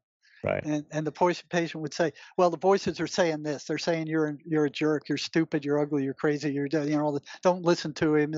You know, so sure. it, it always it was the patient was always a translator. It was never a direct thing like that. You know, where the voices were talking directly to me. Wow. So I'm taken back by that. You know, and I'm like, what is going on here? So I, I'd say, okay, come on in, sit down, let's hear what they have to say and I'm looking at him, and his voice changes just a little bit, and and out out of his words come these words, out of his mouth come these words. Uh, you have no right to interfere with our way of life. Us. Right. Period. Plural. Plural. Yes. And I'm like, right. Boom. Right. You know. That's yeah. that. That's when my my denial system blew apart. I mean, it, it, it, it was already shaky. there was already an overwhelming evidence that these things were non-physical entities and and that they had an intent that was destructive and right. this this just it, yeah. it just knocked they act like they own these humans yes like it's their right to do what they're doing it's like somebody was wrestling cattle you know yeah. and and the farmer saying you have no right to steal our cattle kind wow. of thing you know uh, wow. So this that's more that's that, a fitting that, term. The cattle, like yeah, that, okay. that that shook me up. And and for the rest of the day, I just closed the office and just was sitting there staring out the window, like, what am I getting into here? Shook, uh, yeah. Uh, I was shook. I, yeah. I was shook. right. But yeah, I didn't stop. It didn't stop me. So I kept working with this guy, and he started getting, you know, better.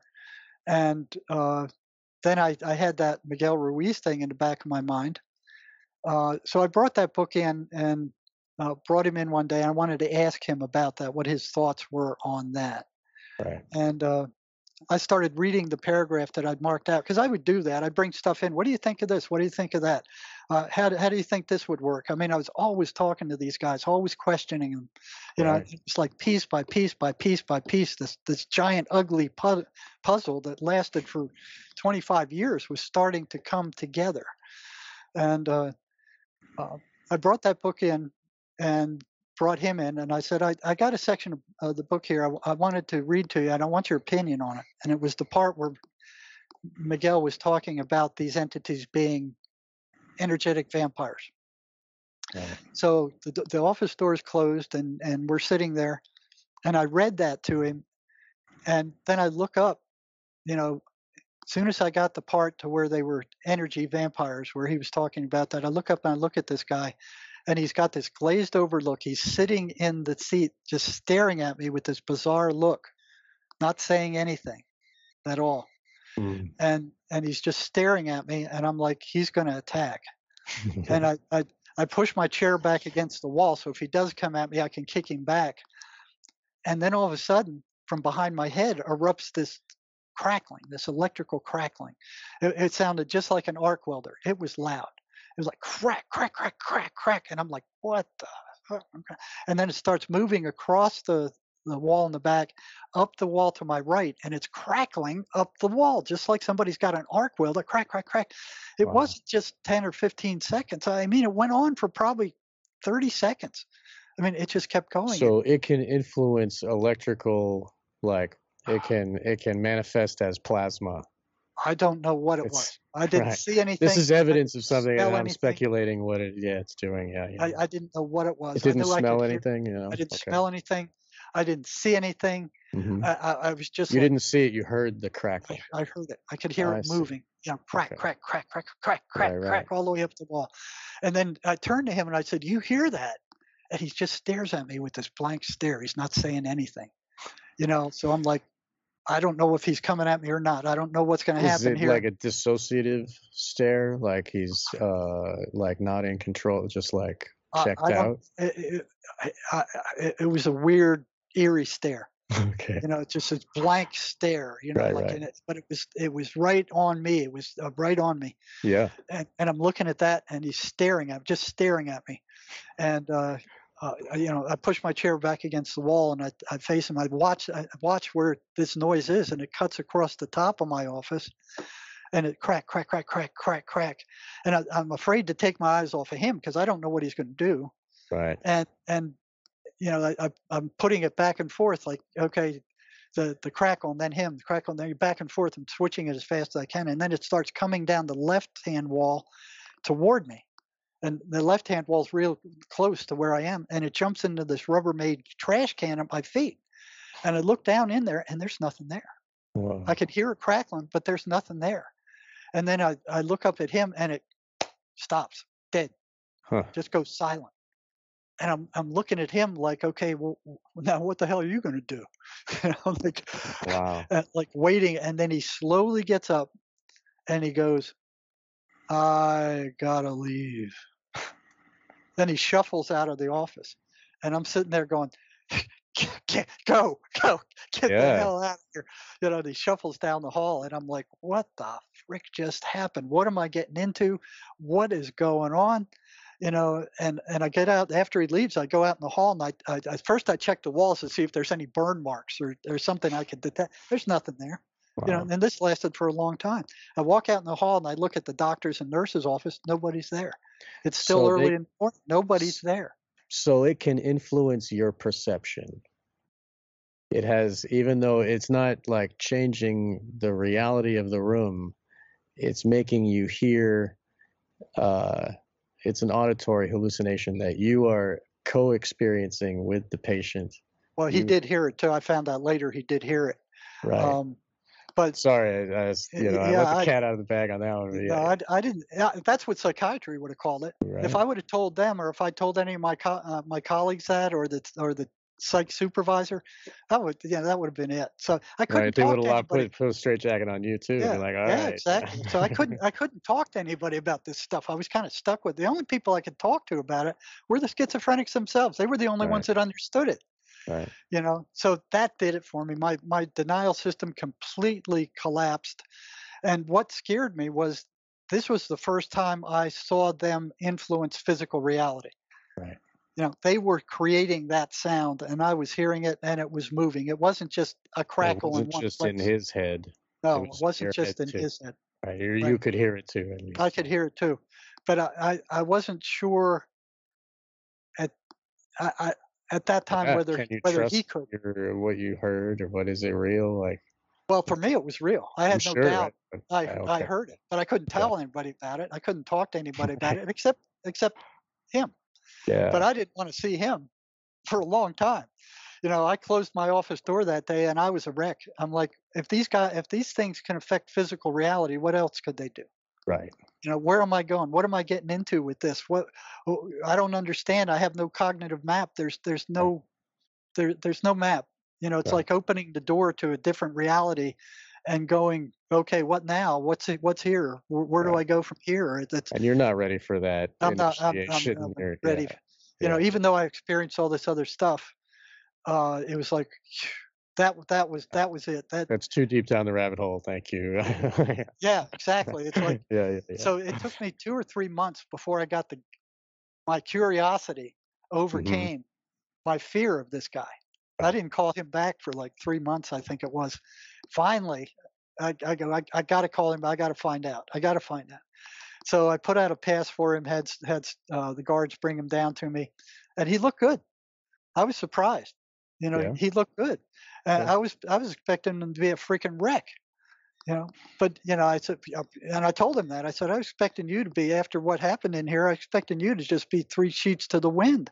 I said, what's the deal? He said, well, I was doing the stuff you you you taught me to do, and I'm able to hold them off. You know, Nice. but I'm So not the able rubber to band on the wrist snapping the and Psalm 23rd Psalm, 23. the, the, you know, Yeah. uh, you know, at that time I knew they were liars. So, you know, uh, uh, what they're Right. telling you is lies. Uh, yeah, the stuff I'd learned up to that point, hmm and and the, people were getting better. That's cool. Uh, and then I I asked him. I said, "Did you hear that that crackling last time you were in here?" He goes, "Yeah, I heard it, but it, I, I'm surprised that you did." He told me, and I said, "Oh yeah, I heard it loud and clear." I said, uh, "What the hell was that?" And he said, "That was them." And I said, "Them who?" He said, "Them the voices. That's the voices." Right. And I said, uh, "Well, w- w- They are the legion. Right. Yeah. I said, "What in the blazes were they trying to do?" And he said, "They were trying to scare you off." It it Uh, scared you a little bit. Yeah, I mean, I, I. I told him, I said, they did a damn good job of it. yeah. And I said, uh, uh, you know, you were looking pretty strange to me when you got up and you shuffled out of the office. I said, what was going through your head as you left my office? And he said, the voices were telling me to go get a shank and stick it in your gut. And I was going, oh, I've been working with this guy for six months. We got a good relationship. He's he's been honest, straightforward with me. He wouldn't do that. And I said, uh, I asked him, well, why didn't you do it? And he said, because I couldn't find one. Chilling. know. yeah, yeah. Yeah, So- okay, go and sit. so guard. Uh, he's that- done here. Yeah. At that point, my denial system was completely shot. It was Right. it was it was burnt to a frazzle. It was it was, know. right. But these these patterns kept emerging and kept emerging, and kept emerging, and uh, so you ended up making a map basically of how to battle these things. Uh, Yeah. the, the the first thing they have to understand, and they have to get this through their heads, is that these voices are not who they are. You know, they want them to think that, but they're not. So they, because they are energetic entities, they don't belong in this dimension. They can be in two places at the same time. So you know, it's like a magnetic field. Uh, or electricity or gravity all these things all these all, all these energies are invisible. The only reason you can you, you know what they are is because of the effect they have on physical reality. So with a magnetic field, you can't see it, you can't feel it, you can't touch it, you can't taste it. It's not amenable to any of your senses. The only way you can see it is, is maybe if you get some iron filings and you put the magnet up there, and then you can see what the, the, the field looks like. That's right. Okay. These things are the same thing. These are energetic entities. They don't belong to the physical realm. Right. All right. So they can be in two places at the same time. They can go into your mind and they can see what's there and they can pull up every rotten thing you ever did Right. and put it in your face and just nag you with it. Mm. So Use it if- against you. use it against you. So, you know, if you look at the rest of the animal kingdom, you look at, you know, some of these nature movies where the, a lion is chasing a gazelle and it's almost got it. And, you know, it might have its claw in its butt and it eventually escapes. You know, it looks around and, and it's way down the way the lion's gone. It looks around, the lion's not there, and then it just goes back to the way it was. There's no paranoia. There's no, you know, watching every every five seconds for the lion forever for you know years and days. Uh, I mean, it just goes back to the way it was. You know, Mm. it doesn't keep going. Oh, the lion's going to get me. The lion's going to get me, and turn into a neurotic wreck like the like humans. Yeah. You know, so these things get in there and they'll bring up that crap and they'll go, "Look what you did. Look how stupid you are."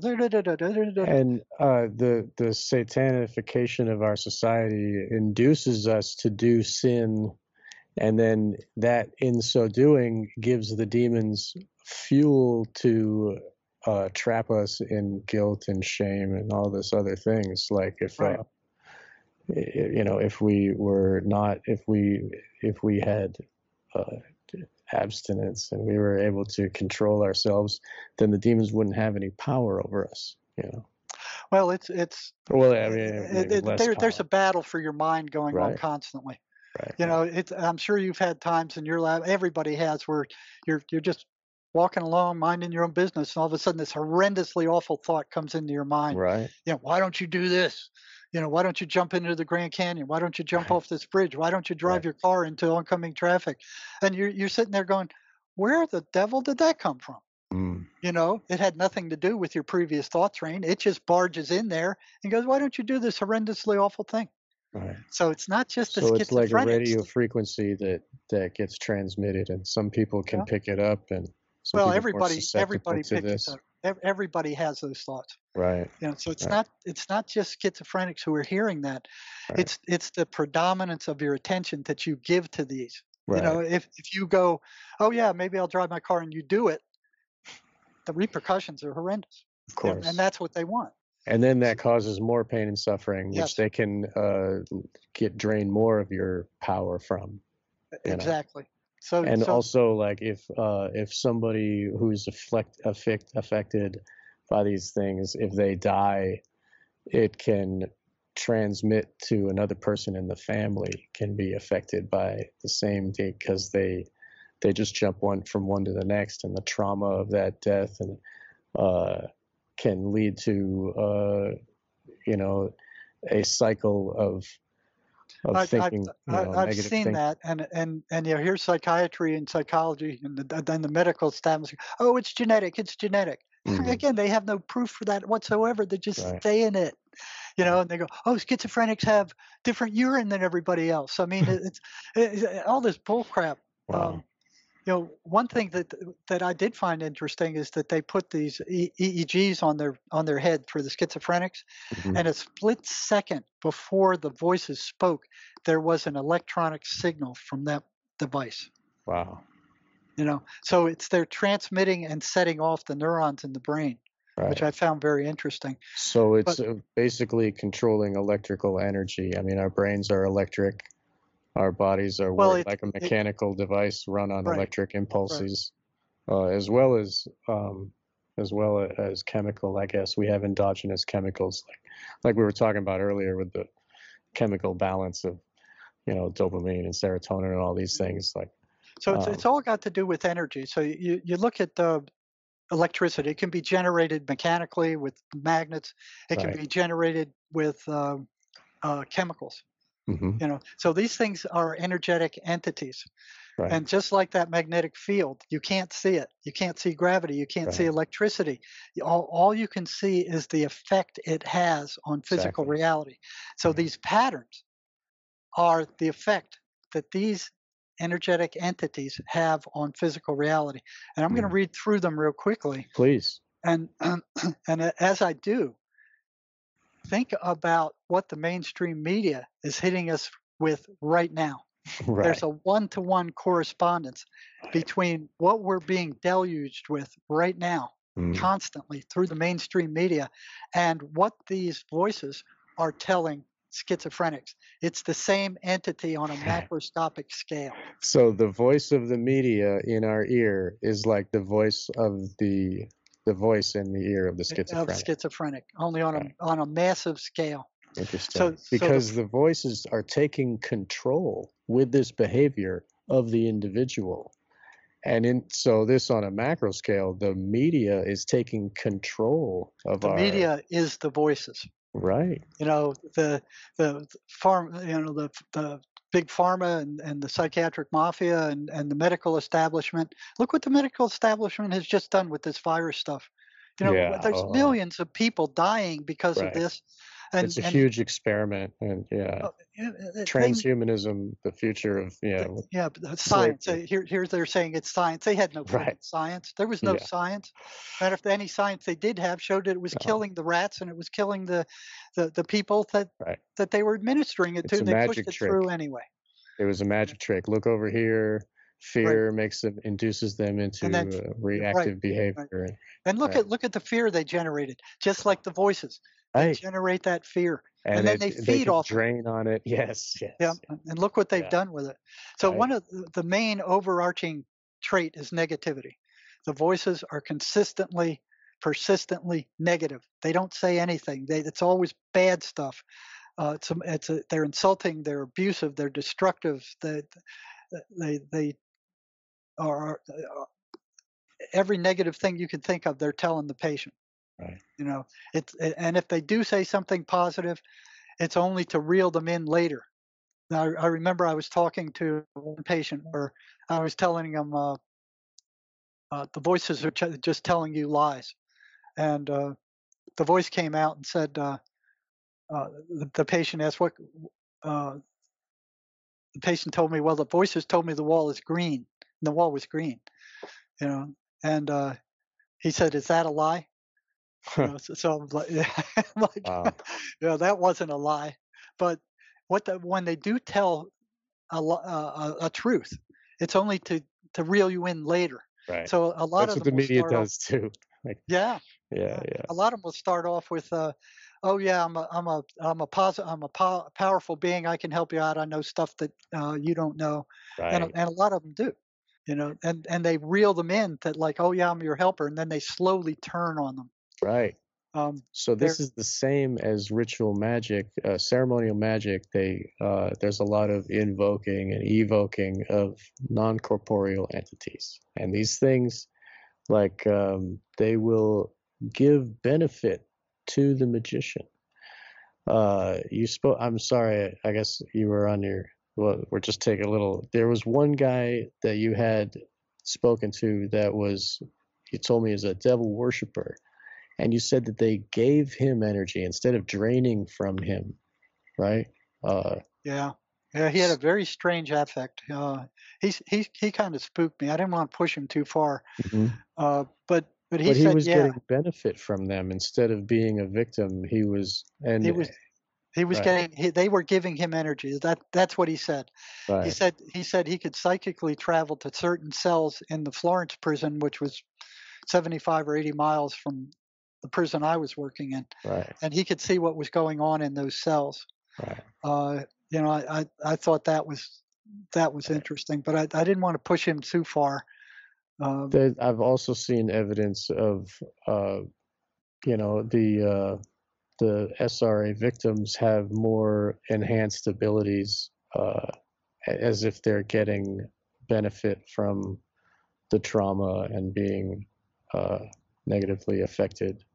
I mean, this is like unlocking abilities in their minds, like photographic memory or you know the psychic abilities. Oh yeah, there's a, there's a lot of times they'll tell the the victims stuff that they there's no way they can know. Right. You know, there's no way they could know that stuff. Right. Uh, and and the amount of energy that they can give these people.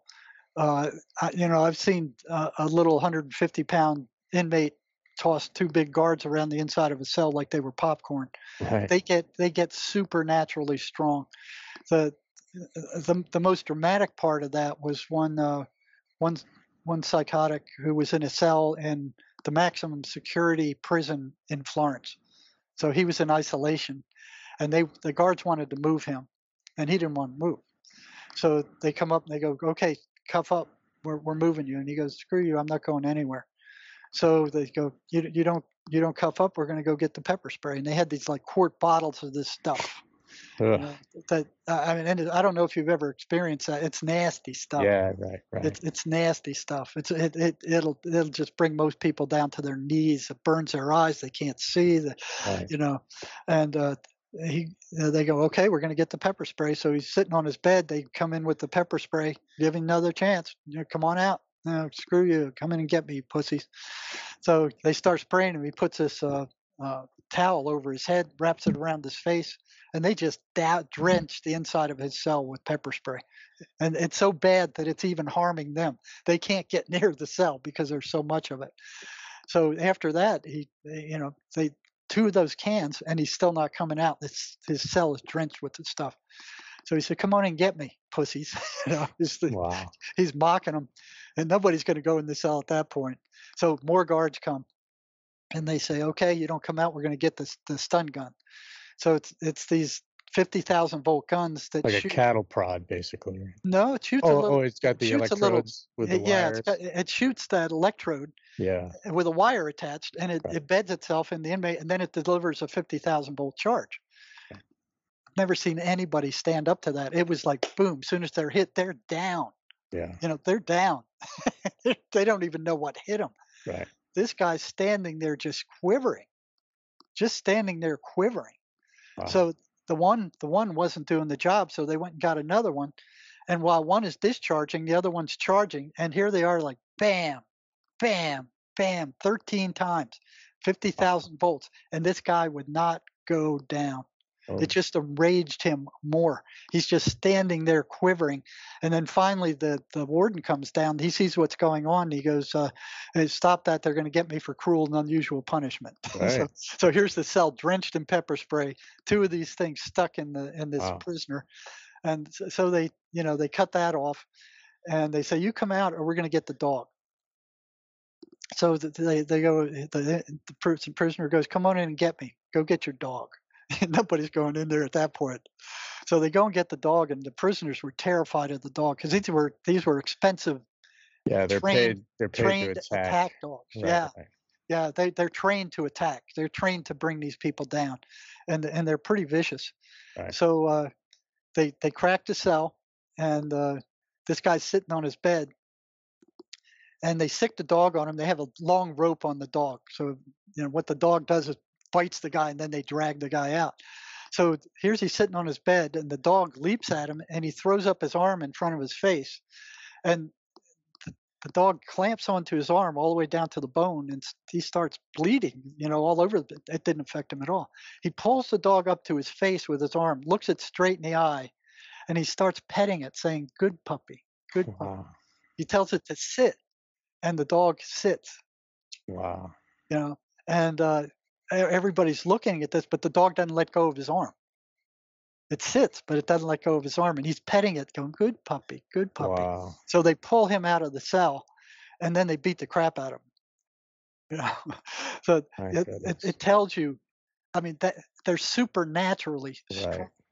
and it's Right. supernaturally strong So That- this obviously is like enticing for black magicians, the people that want to have abilities over others. Uh, this it only makes sense that they would do sacrifice and they would have, you know, they would abuse people for the benefit of those demons or the the non corporeal entities that are telling them to do whatnot.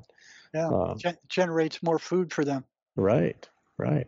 And basically the you know the black magicians are working for them and receiving a payment of abilities and powers and and, you know and loosh yeah loosh right yeah. yeah you look how powerful the spiritual exchange right it's like a voluntary like, Kind of, yeah. You you look at uh, how powerful the psychiatric American Psychiatric Association is, and and uh, you know the APA and and the medical Yeah. cartel. I mean, right but yeah, they, these things are energetic entities. So the way they manifest, it, just like with the the iron filings that a magnet has, you can see the filings are these traits. So they're consistently negative. They're anti-religious. They they resist their victim attending church, reading the Bible, uh, any positive spiritual path. Um, they hate the 23rd Psalm. Um, you know, they they don't want the the patient to, to do anything positively spiritual or, or religious. Yeah. Uh, they this is just like the media this is very interesting Yeah. they, they constantly create negative emotion that they foster Right. negative emotion and they feed off it they energetically drain their victims uh, they get louder after sunset which is odd because i remember working in a, a geriatric center once doing psych evaluations there and they call it sundowner syndrome they, these old guys would start getting crazy and out of control after the sun went down Wow. the voices get louder after the sun goes down so the sun has a way of restricting the voice in the I, per- I- like I- it's I guess they get they get loudest between three and four in the morning. that's interesting You know, I have no idea why that is, but it's it's a consistent thing. Yeah, it like uh the Jesus uh, supposedly was crucified at three in the afternoon, and then three at night is like the So the opposite of the anti right the devil's hour or whatever. Um, and the the fact that uh the I mean the dark entities they associate themselves with darkness and water and it, like depths of opposite of sun you know? Uh it's interesting how that it, it seems to fit like that i yeah, mean yeah. I didn't I didn't know what that meant. Mm. You hmm. know, it, it it just was a consistent phenomenon. So it's right. another one of those iron filings on the magnet. You know, this right. They, but they, the sun is like a beneficial energy for the human. To it, it suppresses that negativity every day, yeah. and then when it goes away, it like the negativity is allowed to roam free in the yeah. patient. Yeah, I I heard yesterday talking to one guy who said that um, negative ionizers, negative air ionizers, they don't like. Huh. You know, he said he talked to uh, 10 to 20 uh, guys who were hear- hearing voices and they didn't like negative ion ener- generators. Really? So, I don't know. I haven't experimented much with that. Like the uh, Brown's gas? Is that what? Uh, is that what that is? Is that the? Uh... No, it's a, it's a you know negative ion. Okay. Negative ion generators. You, they they generate negative ions like after right. a thunderstorm. Oh, I see. I see. And it charges the air or whatever. And, and whatever whatever the effect. I haven't had any chance to experiment with That's that. interesting. So, um, like, electricity must be some sort of. They must be working in the electrical. Like you said, it's a it's an electrical energy. Uh, well, he he he didn't say it got rid of them. He said they didn't like it. I see. And he, he said he talked to one guy who the voices actually asked him to turn off his negative ion generator. Wow. So so that goes in in tune with what I did. Anything they they don't like, give them more of it. Right. So getting back to these patterns. Please. Okay, so so we're again we're we're looking at the manifestation, the physical manifestation of these energetic entities. They get louder when ignored consistently. So psychiatry is always telling these guys, just ignore them. They're hallucinations. You talk to any of them, then they'll tell you so you don't believe me. I mean, write these down. And if you're working with schizophrenics, ask them yourself. You see that this is right out there in the open. You know, it's right there. So they get louder when ignored. They will not be ignored. They don't allow that. They will get mm. they will get louder and more persistent. They foster self-destructive behavior. You know, like the the rehab patients I was working with, they sabotage themselves just as they're about to graduate. You know, they they they do something that doesn't allow them to succeed. You know, at the mm. last minute, they sabotage themselves. They foster isolation. They they don't want people connected with people. What they want is for the, the their victim to be locked into a room somewhere by themselves, and just listen to the voices. So there's thousands so, and thousands of families that see that their their loved one who's hearing voices migrates to the bedroom, doesn't want anything to do with them, gets upset if they try to uh, mess with them when they're in their in the bedroom. They can hear them talking to the voices in the bedroom with the door closed. They don't want to come out. They don't want to do anything with anybody. They don't want to relate to anybody. And if they're if they're urged to, they start getting violent or upset. You know, the voices don't want any interference from family. The family to them are enemy. Hmm. This is this. That's the same way with cults. Uh, they they segregate the, the the initiates or whatever from the rest of the like if you look at military uh, like um, boot camp and such they segregate them and they give them their entire worldview and everything that that goes into the mind comes from the controlling voice of power you know? Um, yeah that's exactly what's happening.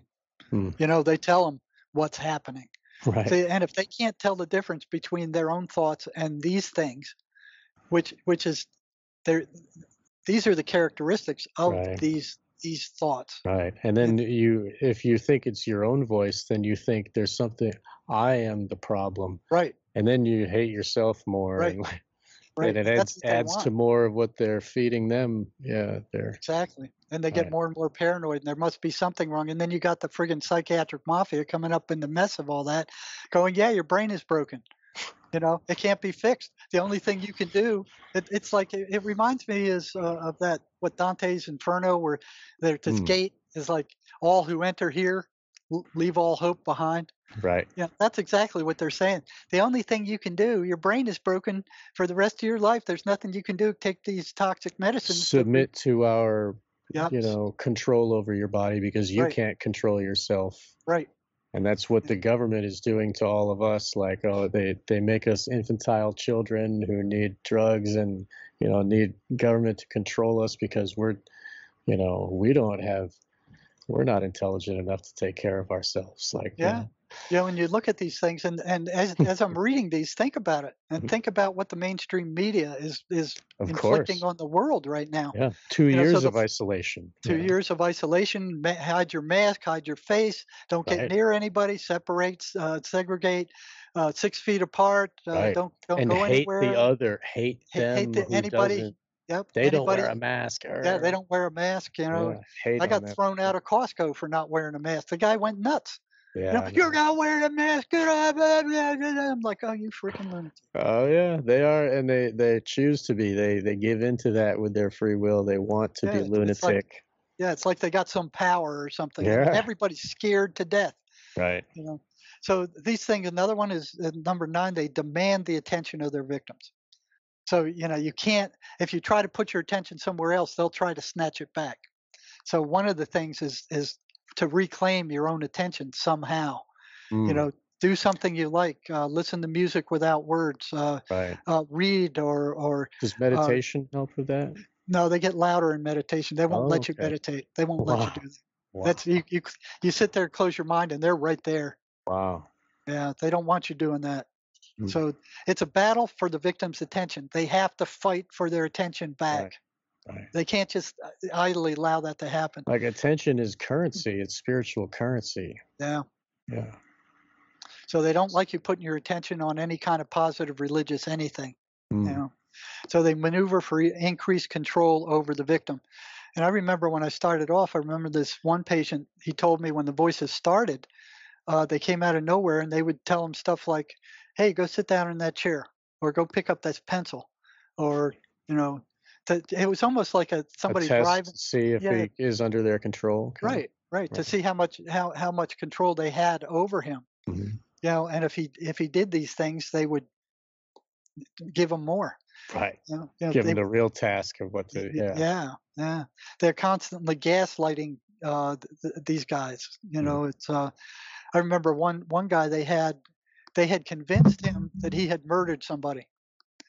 He was on heavy doses of meds, and he'd been struggling for him, with them for years, so he didn't know whether he had or not.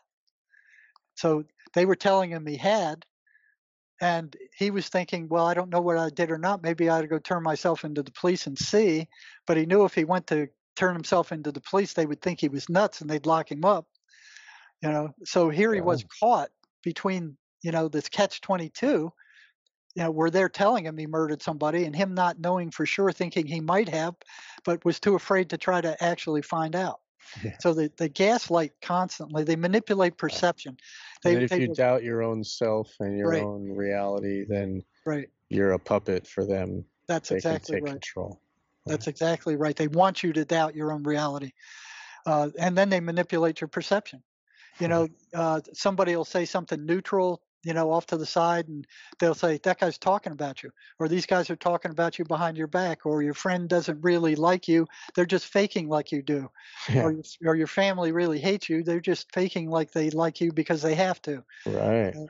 Uh, everybody's plotting against you. Uh, th- th- there is no good in the world. I mean, st- you know, stuff like that. And then if they if we give into those thoughts, it they those thoughts become stronger. So, and yep, they become self-fulfilling prophecies.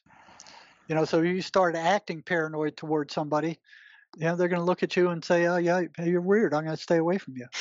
You know, so it, Right. it, uh, it Yeah. so, so This this, is is this is what they're doing. They they have complete access over the person's memory. Right. They can, like I said, they're energetic being. They can be in two places at the same time. They can go into your memory and they can pull up every rotten thing that you've ever done and rub it in your face until they generate that negative emotional energy and then they suck it off. Uh, I've spoken to some patients where um, this guy borrowed a dime, I think it was, from somebody and he never returned it. And that was like 20 years ago. They went in there, they pulled up that incident and they threw it up to him and said, Look, I see what a rotten person you, you've you Wow. On purpose didn't return that dime or or uh, you murdered these worms that you were putting on the fishing hook look look what a rotten person you are Wow. so th- Yeah. Yeah. So it doesn't matter how how much of a good person you are, they'll find something in there that they'll find something in there Yeah, yeah. you know and that that's when they people start remunerating about it oh yeah i did do that i hope i didn't hurt this person's feelings i uh, you know I, I don't know what i did i must have said something. And then the wrong guilt then the guilt and the shame and, all that kind of stuff. Right, yeah. But the, the, worst I've seen was where uh, there. This was two incidents. I saw this, and it was where one gal she was horribly abused by. I think it was the father. I mean, just horribly sexually, physically, every way you can abuse. And finally, he died, and she. um, he, she was she was glad she went to the she went to the funeral here's his body there and then she started hearing voices saying, "I'm your father." You know, re- remember what when I did this. Remember when we did that. And this right. was information that nobody else knew, only her deceased father. Right. So it convinced her that she was never going to get rid of her deceased father. He was going to plague her for the rest of her life. You know, and it took a while to convince her that that wasn't her deceased father. Right. You know, so that's that's kind of the stuff they would do. I wonder uh, if it works that way though. I mean, if somebody who was such a sinner that they could abuse that they're not let into the next realm and they're stuck here to and the only way that they have left to survive is to feed off of us. Well, I I only have I've only heard of two cases of that and both were devastating. And the one case I actually convinced this gal it wasn't her father. Mm-hmm. You know, it was some other entity because she had too much of a charge with the father thing. Mm-hmm. You know, and once she once she realized it wasn't her father, she calmed down. Right. But you know, it, it's like that's bad. Yeah. So, so yeah. You, you talk about gaslighting. Right. You know, they demand that the victim not tell anybody about their presence. Matter of fact, there was a period of time where I was actually talking with them through the patient until uh, I got a, a strong feeling that I shouldn't be doing that. And one voice said, if we're discovered, we're punished by their hierarchical, by their, by their hierarchical leaders. Control. Yep, yep. Wow. If they said if if if we're discovered, and and they wow. realize that, you know, we're not their thoughts, we're we're punished. Wow. Um, I've learned that. I've learned from uh, other researchers that uh, these things they don't experience time like us. No, there is no time in their universe. Right. So they don't. So they're cause and effect. Like the karma's instant for them. So they right. have to follow orders. They can't just. Uh, you know, and it keeps them within their parameters, and they're given benefits from the higher ups on their hierarchy, where they can feed and feel uh, some sort of and it's i mean and i've also and if you look at the hierarchical structure of human like look at the catholic church right? You got yeah. the pope yeah. and then the cardinals and the bishops. And it's as if this was reflected mirrored by this demon realm of yeah. hierarchy. And because you know and then if you look at government these a lot same, of them same thing. Yes. Yeah and yeah. it's like they're they're held in with blackmail you know instead of let i mean they do what they're told not for money a lot of times the right. currency is blackmail right. and this this is a guilty thing from their past that you know just they like got, on the individual of. level like the yeah. the spirit in the mind or the, the the voice has access to all of the files of what just like what Epstein was doing you know, yes. recording all this stuff and then right. blackmailing them. So you know, the, they're cons- they're consummate liars. They right. they lie. You, you, can't trust anything they say. You can't make any kind of bargain with them. They won't keep it. Yeah. You know, they're just consummate liars. So that's that's one so of the things. You can never trust them if they say like, "Oh, we'll go away if you just jump off this building. It's gonna be all good." Well, and then you they, jump off the building, and then they're like, "You well, what, Yeah. Yeah, and, and yeah you know, one case that comes to mind is where they, they told the guy, if you if you gouge out one of your eyes, we'll go away and we'll leave you alone. The guy gouged out his eye, and then they came back and they went, "You see, see what a stupid asshole you are." You know. And then that's more guilt and shame. More that... guilt and shame, and he's disfigured for the rest wow. of his life. And they get stronger, and they plagued him more. You know, so that's the kind of the, the nature of these entities. Uh, so you can't, it's a hell. Like I mean, it's a, it's a hell, yeah. and um, uh, one of the one of the things that Sherry Sweeney came up with, and now I knew they were consummate liars back when I was working with them, but she she actually got rid of them on her own without taking any kind of drugs, uh, mostly through what uh, what's called the "That's a Lie" program, where she would, when they would tell her something, she would go, "That's a lie." You know, they they right. feed her some kind of bull crap, and she go, "That's a lie. That's a lie. You're you're worthless. That's a lie. You're stupid. That's a lie." So if they if they can't if they're not believed, they they can't get a grip on you. Right. You know, uh, so that program should be put to work instantly by everybody who's hearing right. voices. Yes. Or at least, I mean, because you'll be able to tell the voice because you'll know it's negative and it's anti your own true will of what you really right care about. You know, its uh intent uh, is very different from yours. Right. No, so that, no real, no uh, you know your true will is not to destroy your life or to commit suicide right, or whatever right. these things that these symptoms that happen from the affliction right. of these voices yeah the, the survival instinct and, and the human instinct is to survive right all of these things are non-survival messages yes you know you look yeah. at it and it's so, like a decay it's like a they're they're looking to to take apart the order they uh, to disassemble the complex order of the human psyche and to to turn it to base materials. turn, turn, it to control take the control of it. Yes. so that's what they're they're after constant control. They're they slowly uh, slowly they're just constantly chipping away at your control right. especially if you don't realize what they are. And especially if you think they're hallucinations like the psychiatric mafia is insisting.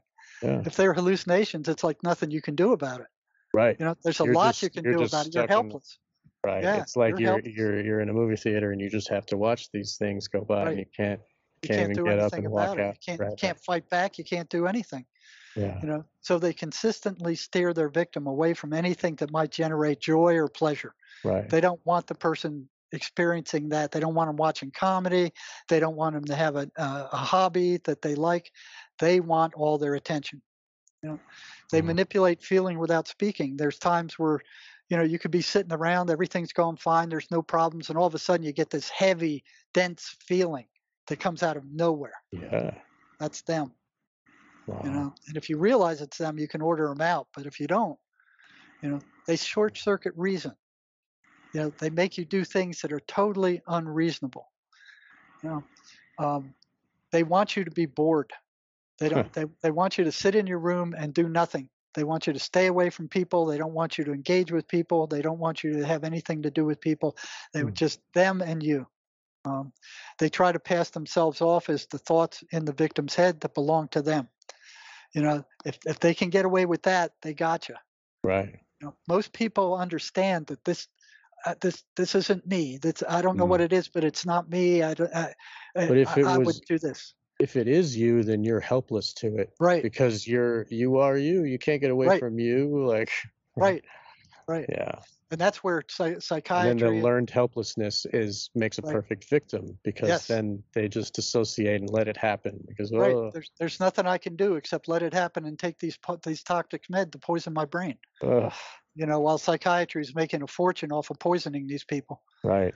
You know, um, there's selective forgetting. They, you know, when I give them, uh, give the patient exercises to do, you know, do these things to fight the voices. They'll they'll lose the list. They'll forget to do them. Uh, so it's almost like these things go after these exercises to fight back and and do what they can to get them to lose them or destroy them. Mm. Um, they fill the minds with uh, thoughts about negative thoughts about themselves and others. It's constant, you know. Uh, they destroy the person's positive self-concept. Uh, they they constantly work to pull the person away from consensual reality, what what most of us believe. Mm. They're they're constantly trying to split them away from that into a solipsism of like, oh, only my perception is yeah, reality yeah. and nothing right, is right. real. Like, and they don't understand. They they don't understand what I'm experiencing. Right. You know? And and they don't. You know, so there's mm. nothing there's nothing they can do for me uh, you know, and, and, then there's the constant, well, don't take these drugs, you know, and then they mm-hmm. get more and more bizarre.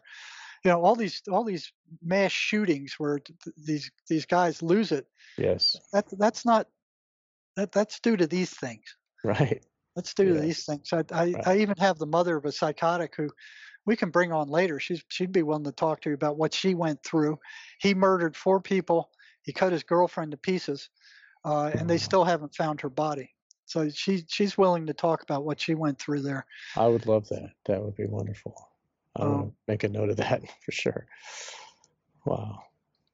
Um, um, that, so, so any any attempt to inform the schizophrenic that these things are energetic parasites will set them off. Right. You know, if you try to tell, they need to know that the victim needs to know that at some point. Right. You know, but and, but you, if they if the victim discovers that, then the they won't. The, they, right. they they won't. They'll notice it. I, I remember when I noticed it, I started asking all the patients about it. You know, do you do you realize or, or have you felt your energy gone after these things attack? Mm-hmm. And uh, I, I, I asked scores of them. Yeah, yeah, it's gone. Where did it go? Well, I don't know. Huh. well, did you ever think about it? No, it, it, I never thought about it. So they're being blocked from seeing that. Yeah. You know, but when you go to tell them that, you got to be careful because if they're not on meds or if they're in a volatile shape, they're going to explode. Right. That is the last thing the voices want them to know. Like if you had a leech on your arm and it was sucking your blood, you wouldn't just sit there and watch it. You know, mm-hmm. you do something about it. Right. You know, same thing with these things. When the when the victim or the patients understand that these things are uh, energetic parasites, they're more motivated to do something about it when they see right. that their energy is being stolen by these things after every attack. You know, so the voices don't like that. Oh. And so that's one of the things that needs to be done in the treatment of these people is they need to understand that. You know, and, and the person working with them needs to understand what the voices are and how they operate. Right. And and you know, the friggin' psychiatric mafia and the and the the drug controlled educational system, there's no spiritual anything to it. Yeah. We're spiritual beings. We're you know, the spirit leaves, you're dead and they will not touch any spiritual anything with a 10 foot pole. Right, they're materialists. Yeah, materialists, and nothing they do is working. Right. These drugs aren't working. You know, psychologists graduating with these advanced degrees, none of those therapies work, and they're you, ignoring the Mace energy method that does work. Oh, you you brought that up. You, I think I interrupted you. Mace energy method. Uh, could you uh, expand on that again? Well, what Mace found out was that during a trauma, that you know, it, it, it's it's very similar to when you stick your hand on a hot stove. You know, you don't think about it. You just your hand just blows right off. It's, it's like boom. It's a reaction. It's an innate yeah, reaction. Right, right. There's no no mental processing. Well, he he found that the ego does kind of the same thing. When you run into a, a nasty trauma with awful feelings. The ego buries it in the subconscious as soon as it possibly can, and buries it alive. Mm. Okay, uh, and and it stays there alive, and it remains alive, becomes a part of your personality for the rest of your life. And the, right. these therapies that they have now, by bringing that kind of stuff up, they just go, "Oh yeah, this bad thing happened over and over and over." It doesn't discharge the emotional feeling; it just digs it deeper. You know, it's like, oh, you're like re-experiencing it over and over and over again. It makes the person worse for the most part. So this what he found is that the mind is not what psychiatry and psychology think it is. He says the only purpose of the mind is to form an image of where you put your attention. That's it. Hmm. The spirit does the rest. You know, right. so right. what you do is ask the you you the, the spirit will help locate the trauma so you ask the person to, to search back to the worst trauma they ever had. Okay, because the buried entity, uh, the buried identity would be below that trauma. Okay, you go to that trauma, and positive absorbs negative. So the, the, the spirit itself is positive. This trauma is negative. So when that's when that is concentrated on and that feeling is turned into an image, then the spirit can take it and dismantle it. Wow. So they're turning that feeling or that event into an image and then it's disposed of. And the, the, although they can remember it after after it's done, the the emotional charge is gone. and you ask them, well, okay, how do you feel about uh, this horrible incident now? You go, well, it's it's a thing that happened. You know, it, it doesn't have that charge. This works. They've taken it to um, one of the universities in Australia, and they said, we, we don't want it unless you give it to us. And of course, the, the originators, they spent 25 years putting this together, they're, and they're not about to give it to them. So they blow it off. They went to the Australian government. They showed them how well it worked, and they, they blew it off. So this is something just like the stuff I'm talking about that will remove those traumas that these things feed off of. Interesting. So so the information that I have here plus the use of this advanced psychotherapy is working to get these people better. And I have no doubt that they're going to do everything they can to stop it. Because it's going to interfere it actually people are actually recovering from from schizophrenia. Fully That's, recovering. The voice is gone. That's beautiful. They're not going to want this. They are not going to want this. That's amazing. And they so, say it can't be done. But it has been done. You've... It has been done. yeah, yeah, It hasn't been done a, a lot of time. In the prison, sure. I think there might have been uh, five or 10. And then uh, I had one a couple of months ago who uh, she totally recovered. Wow. Uh, she's she's now flying a trapeze. Uh, her she, she's jumping on the trapeze, you know, letting go in the air and catching the other person and stuff. Yeah. Her her, her testimony is on my website. Right. That's beautiful. So it, it it is possible. Right. And and that's all that's all that needs to be known. Is it possible? And then let's make it possible. Right. You know, but right. there's it's like David and Goliath. The the opposition with the psychiatric mafia and psychology. And right. uh, I mean, you look at psychology. There was a, a research done on their um, their publications. They found that 80% of what they publish is non-replicable. Oh yeah. That, that means 80% that's, that's across all science pretty much. Like there, yeah, it's whoever pays for the science gets what yeah. they want out of it. To, to, you know, especially with psychiatry. Right. Right. You know, and then and then you know who's who's gonna you know, you, you, look up the research and here's all these numbers and da, da, da, and and these research designs and all this complicated looking stuff. Who's going to understand that? What what common person going to understand that? And they go, well, we're the academics. We understand it. This is what it says. Right. You know, you believe us. We have this costume. We are the priests yeah, of the we, order. We and, you know what? That's exactly what they remind me of. The ancient Egyptian priests. Right. You know, oh, with, uh, with all this mumbo jumbo and and uh, bull crap, and then they indoctrinate the people that, you know, I, have been in in that PhD program, been there for two years. I couldn't stand it. I couldn't stand it. It was making me sick. You know. Yeah. What the, what they're teaching is is nothing anywhere near effective as the Mace Energy method. Right. You know, it it, it works. And that's spelled. How do you fast. spell that? M A M A C. M A C E. Okay and there are two books on it. Um, it's the first one is called Causism by John Mace. The second one is uh, um, Mind Over Energy, I think it's called, by John Mace. You know, and uh, there's it it it works. I mean, it, it it's it's working with the many people that I'm working with, and I'm working with some people that are pretty pretty disturbed, and they're getting better and okay. and there's there's one that has already recovered, and I've only been doing this practice thing for oh maybe a, maybe a few months. Uh, you know, I was getting overwhelmed by people who were calling in and like, help me, help me, or help my child, or help me. Da, da, da. And, and Sherry said, well, why don't you start doing a consulting business? And and and and when I started, I, I just got overwhelmed. I'm two months in. I'm two months ahead now. You know, I'm going to have well, to. It's great. I'm supposed to helping. be retired. I yeah, it's great. I hope you're charging, uh, you know, enough to to well, make it worth I, it for you. You know, I'm I'm not yeah. charging a lot because a yeah. lot of these people don't have a lot. Yeah, nobody does. Yeah, you know, it's actually we're that's another way. Being, they're being trained by uh, psychiatry. That's you know, right. thousand dollars a month for their their friggin' medications that aren't doing any good. Well, maybe we can maybe we can get you some donations to your uh, to your website to help uh, fund this these efforts for you to keep doing this for people. Well, that, that would help.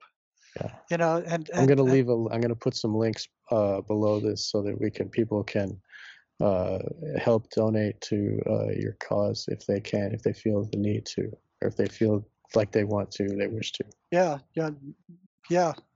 And the other thing we need to do is start teaching people, right? You know how to do this. Right. Yeah, you know, uh, to take control of their own mind if they are infl- afflicted or.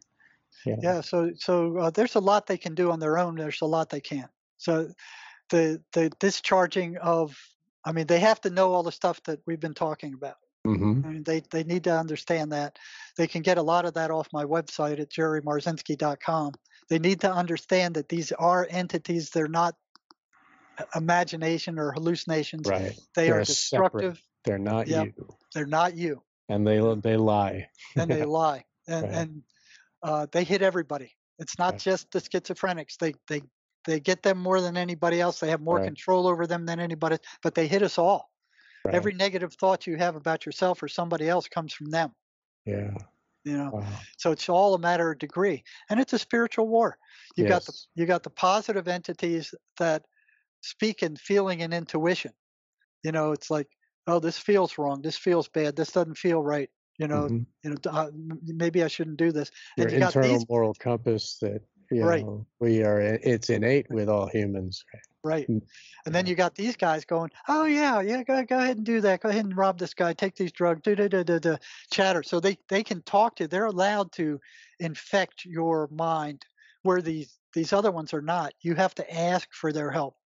Everybody has at least two guardian angels assigned to them. You have to ask them for help. They're not allowed to come in and just do what they want if they they're not given permission to help you, they have to stay away and sit there and watch these things beat the crap out of you. Wow. Wow. So with uh, Psalm 23 and some methods of, of maintaining uh, control of our, our, own thoughts and uh, yeah, realize that the negative thoughts that come into your mind don't belong to you. Right. Um, the Psalm 23 is, is it won't cure anything, but it's like punching sure. them in the face. It's it like helps. slapping slapping them in the face. Yeah. You know, so that's the first thing I saw is these people they didn't have any control. You know, the, the prisoners had no control. So when they snap when they snapped that rubber band, when these things shut up for 15 or 20 seconds, where they could repeat the 23rd Psalm, this is the first inkling of control that they had. Right. Of course, when the chief psychologist found out that they were, were snapping bands and, and the bands got rid of the voices for a little while, I was ordered to stop that. when they found out that they, I was giving them copies of the 23rd Psalm, I was ordered to stop that.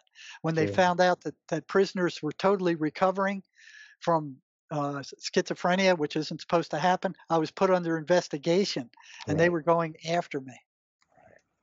So that's more evidence that the hierarchical structure of psychiatry is under the same control of the hierarchical structure of the demon realms. Yeah. You know, they're they're pushing the same. They have the same uh, will uh, to yeah. stop people from healing.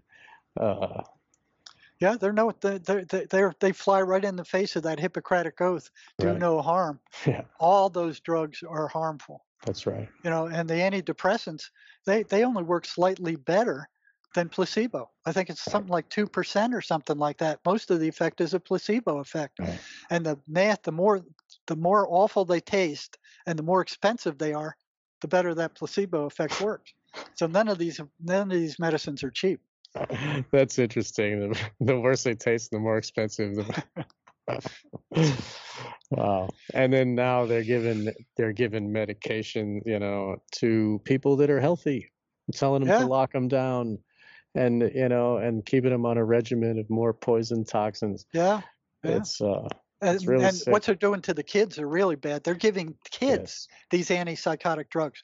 Right. I, I got the statistic somewhere, but it's it's hundreds of thousands of kids, little kids, are being given this oh. crap, you know, to treat ADHD and, and, uh, and other stuff, and it's actually right. destroying their brains.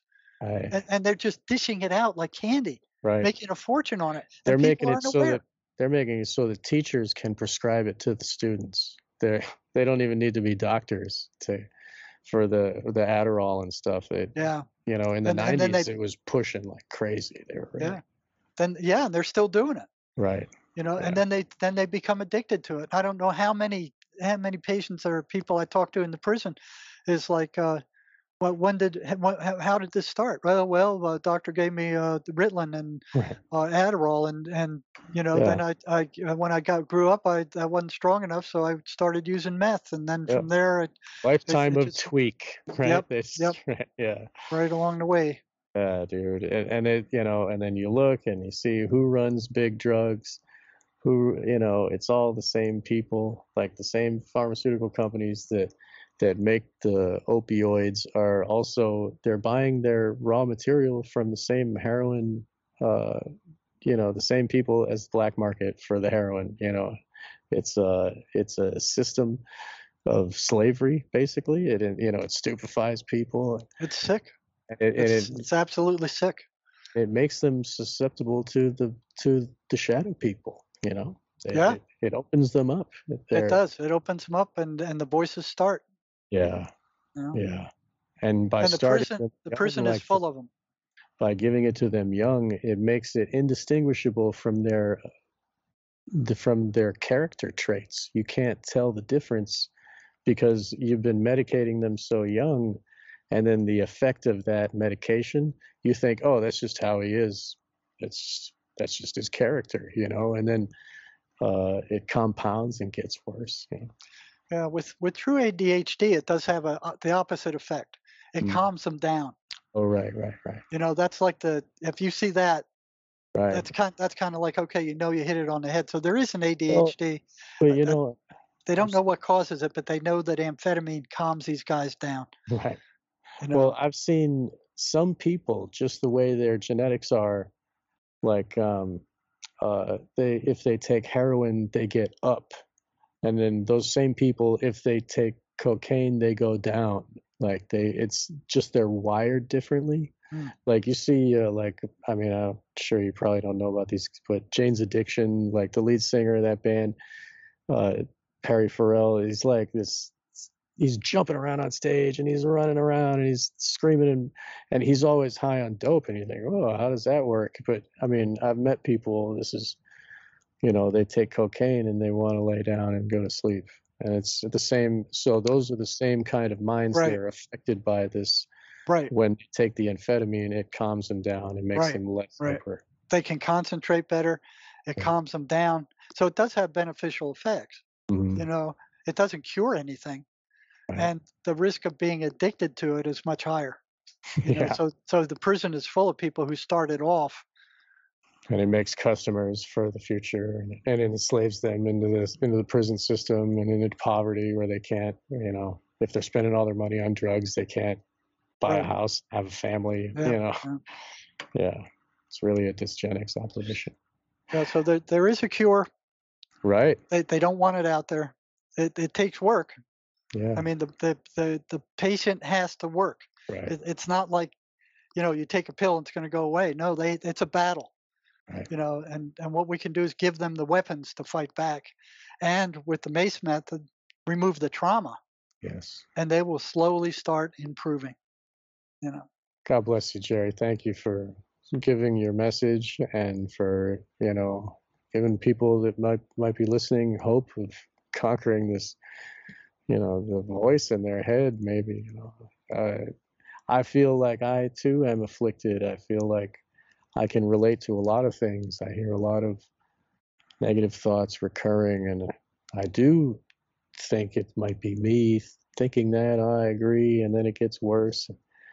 I think that at some level, like you said, we we can we are all affected, and uh, if we can control our own mind, that's step one, you know. And then well, yeah, realize that it, all your thoughts aren't your own.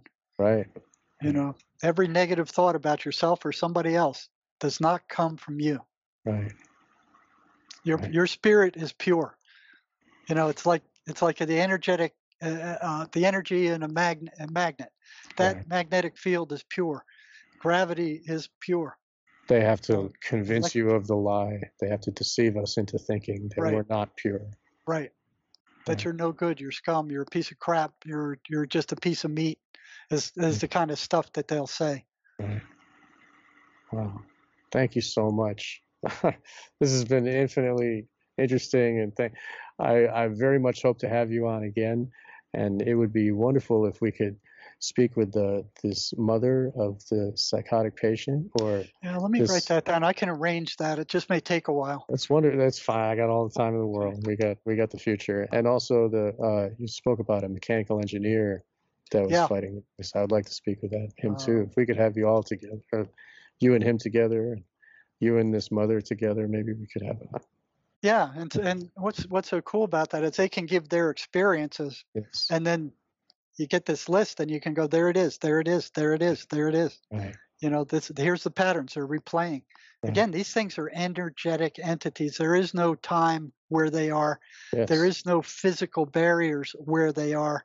Right. uh, they can be in two places at the same time. Right.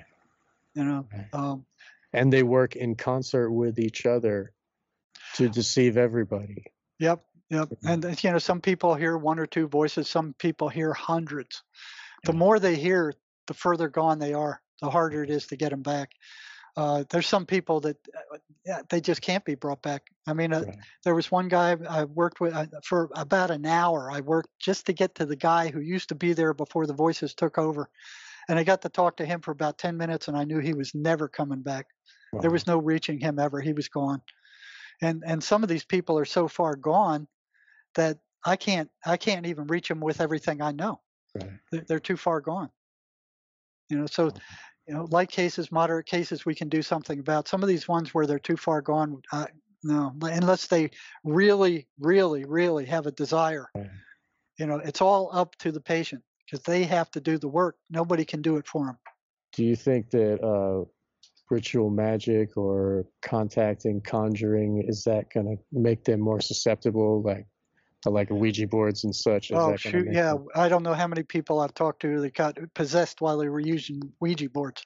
Right. You know, some people were, you know, they kind of got scalded by it and they never went back. Right. Some people kept, you know, oh, this is fascinating, and then they started hearing that voice after the Ouija board. They didn't need the board anymore. They didn't need the board anymore, and and then that thing was there forever. And then they were just as psychotic as as if they invited it in. Right. Right. So we have to be vigilant with our consciousness.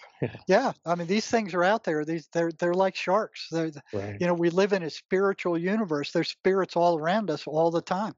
You know, and if you open yourself up to them, they're this is the kind we of stuff. can be their happen. food. We might yes. end up being their food. Right. Well, we're their food anyway. It's just right. it's it just depends on how much how much we're giving to them of us. How, how, yeah. how, how much of a pound of flesh they're they're able to extract. Really, yeah. Wow, my, thank you so much. It's been, um, thank you for giving us so much of your time, and I. Oh, no I problem. Thank you for helping me get this out. This is great. I want to. I want to be a, a, a, a place for you to to speak out. Your, if you ever have any ideas, something you want to say to people, uh, my listeners are interested and they want to hear what you have to say. So please reach out at any point. Now we have contact with each other. Um, thank you again for being okay. our guest. I'm glad glad to do it, and I'll I'll i st- I'll start talking to these other guys and see if we can't uh, yeah. uh, squeeze something into the schedule. That'd be wonderful. Okay, that's great. And All thank right, you again so much, man. Well, thank, thank you for so having much. me on. It's been my pleasure, and it's been my honor to have you here. And uh, we look forward to the further conversation. And uh, thank you all for listening, and we'll see you next time on Okay. Wake the Dead. All right, take care.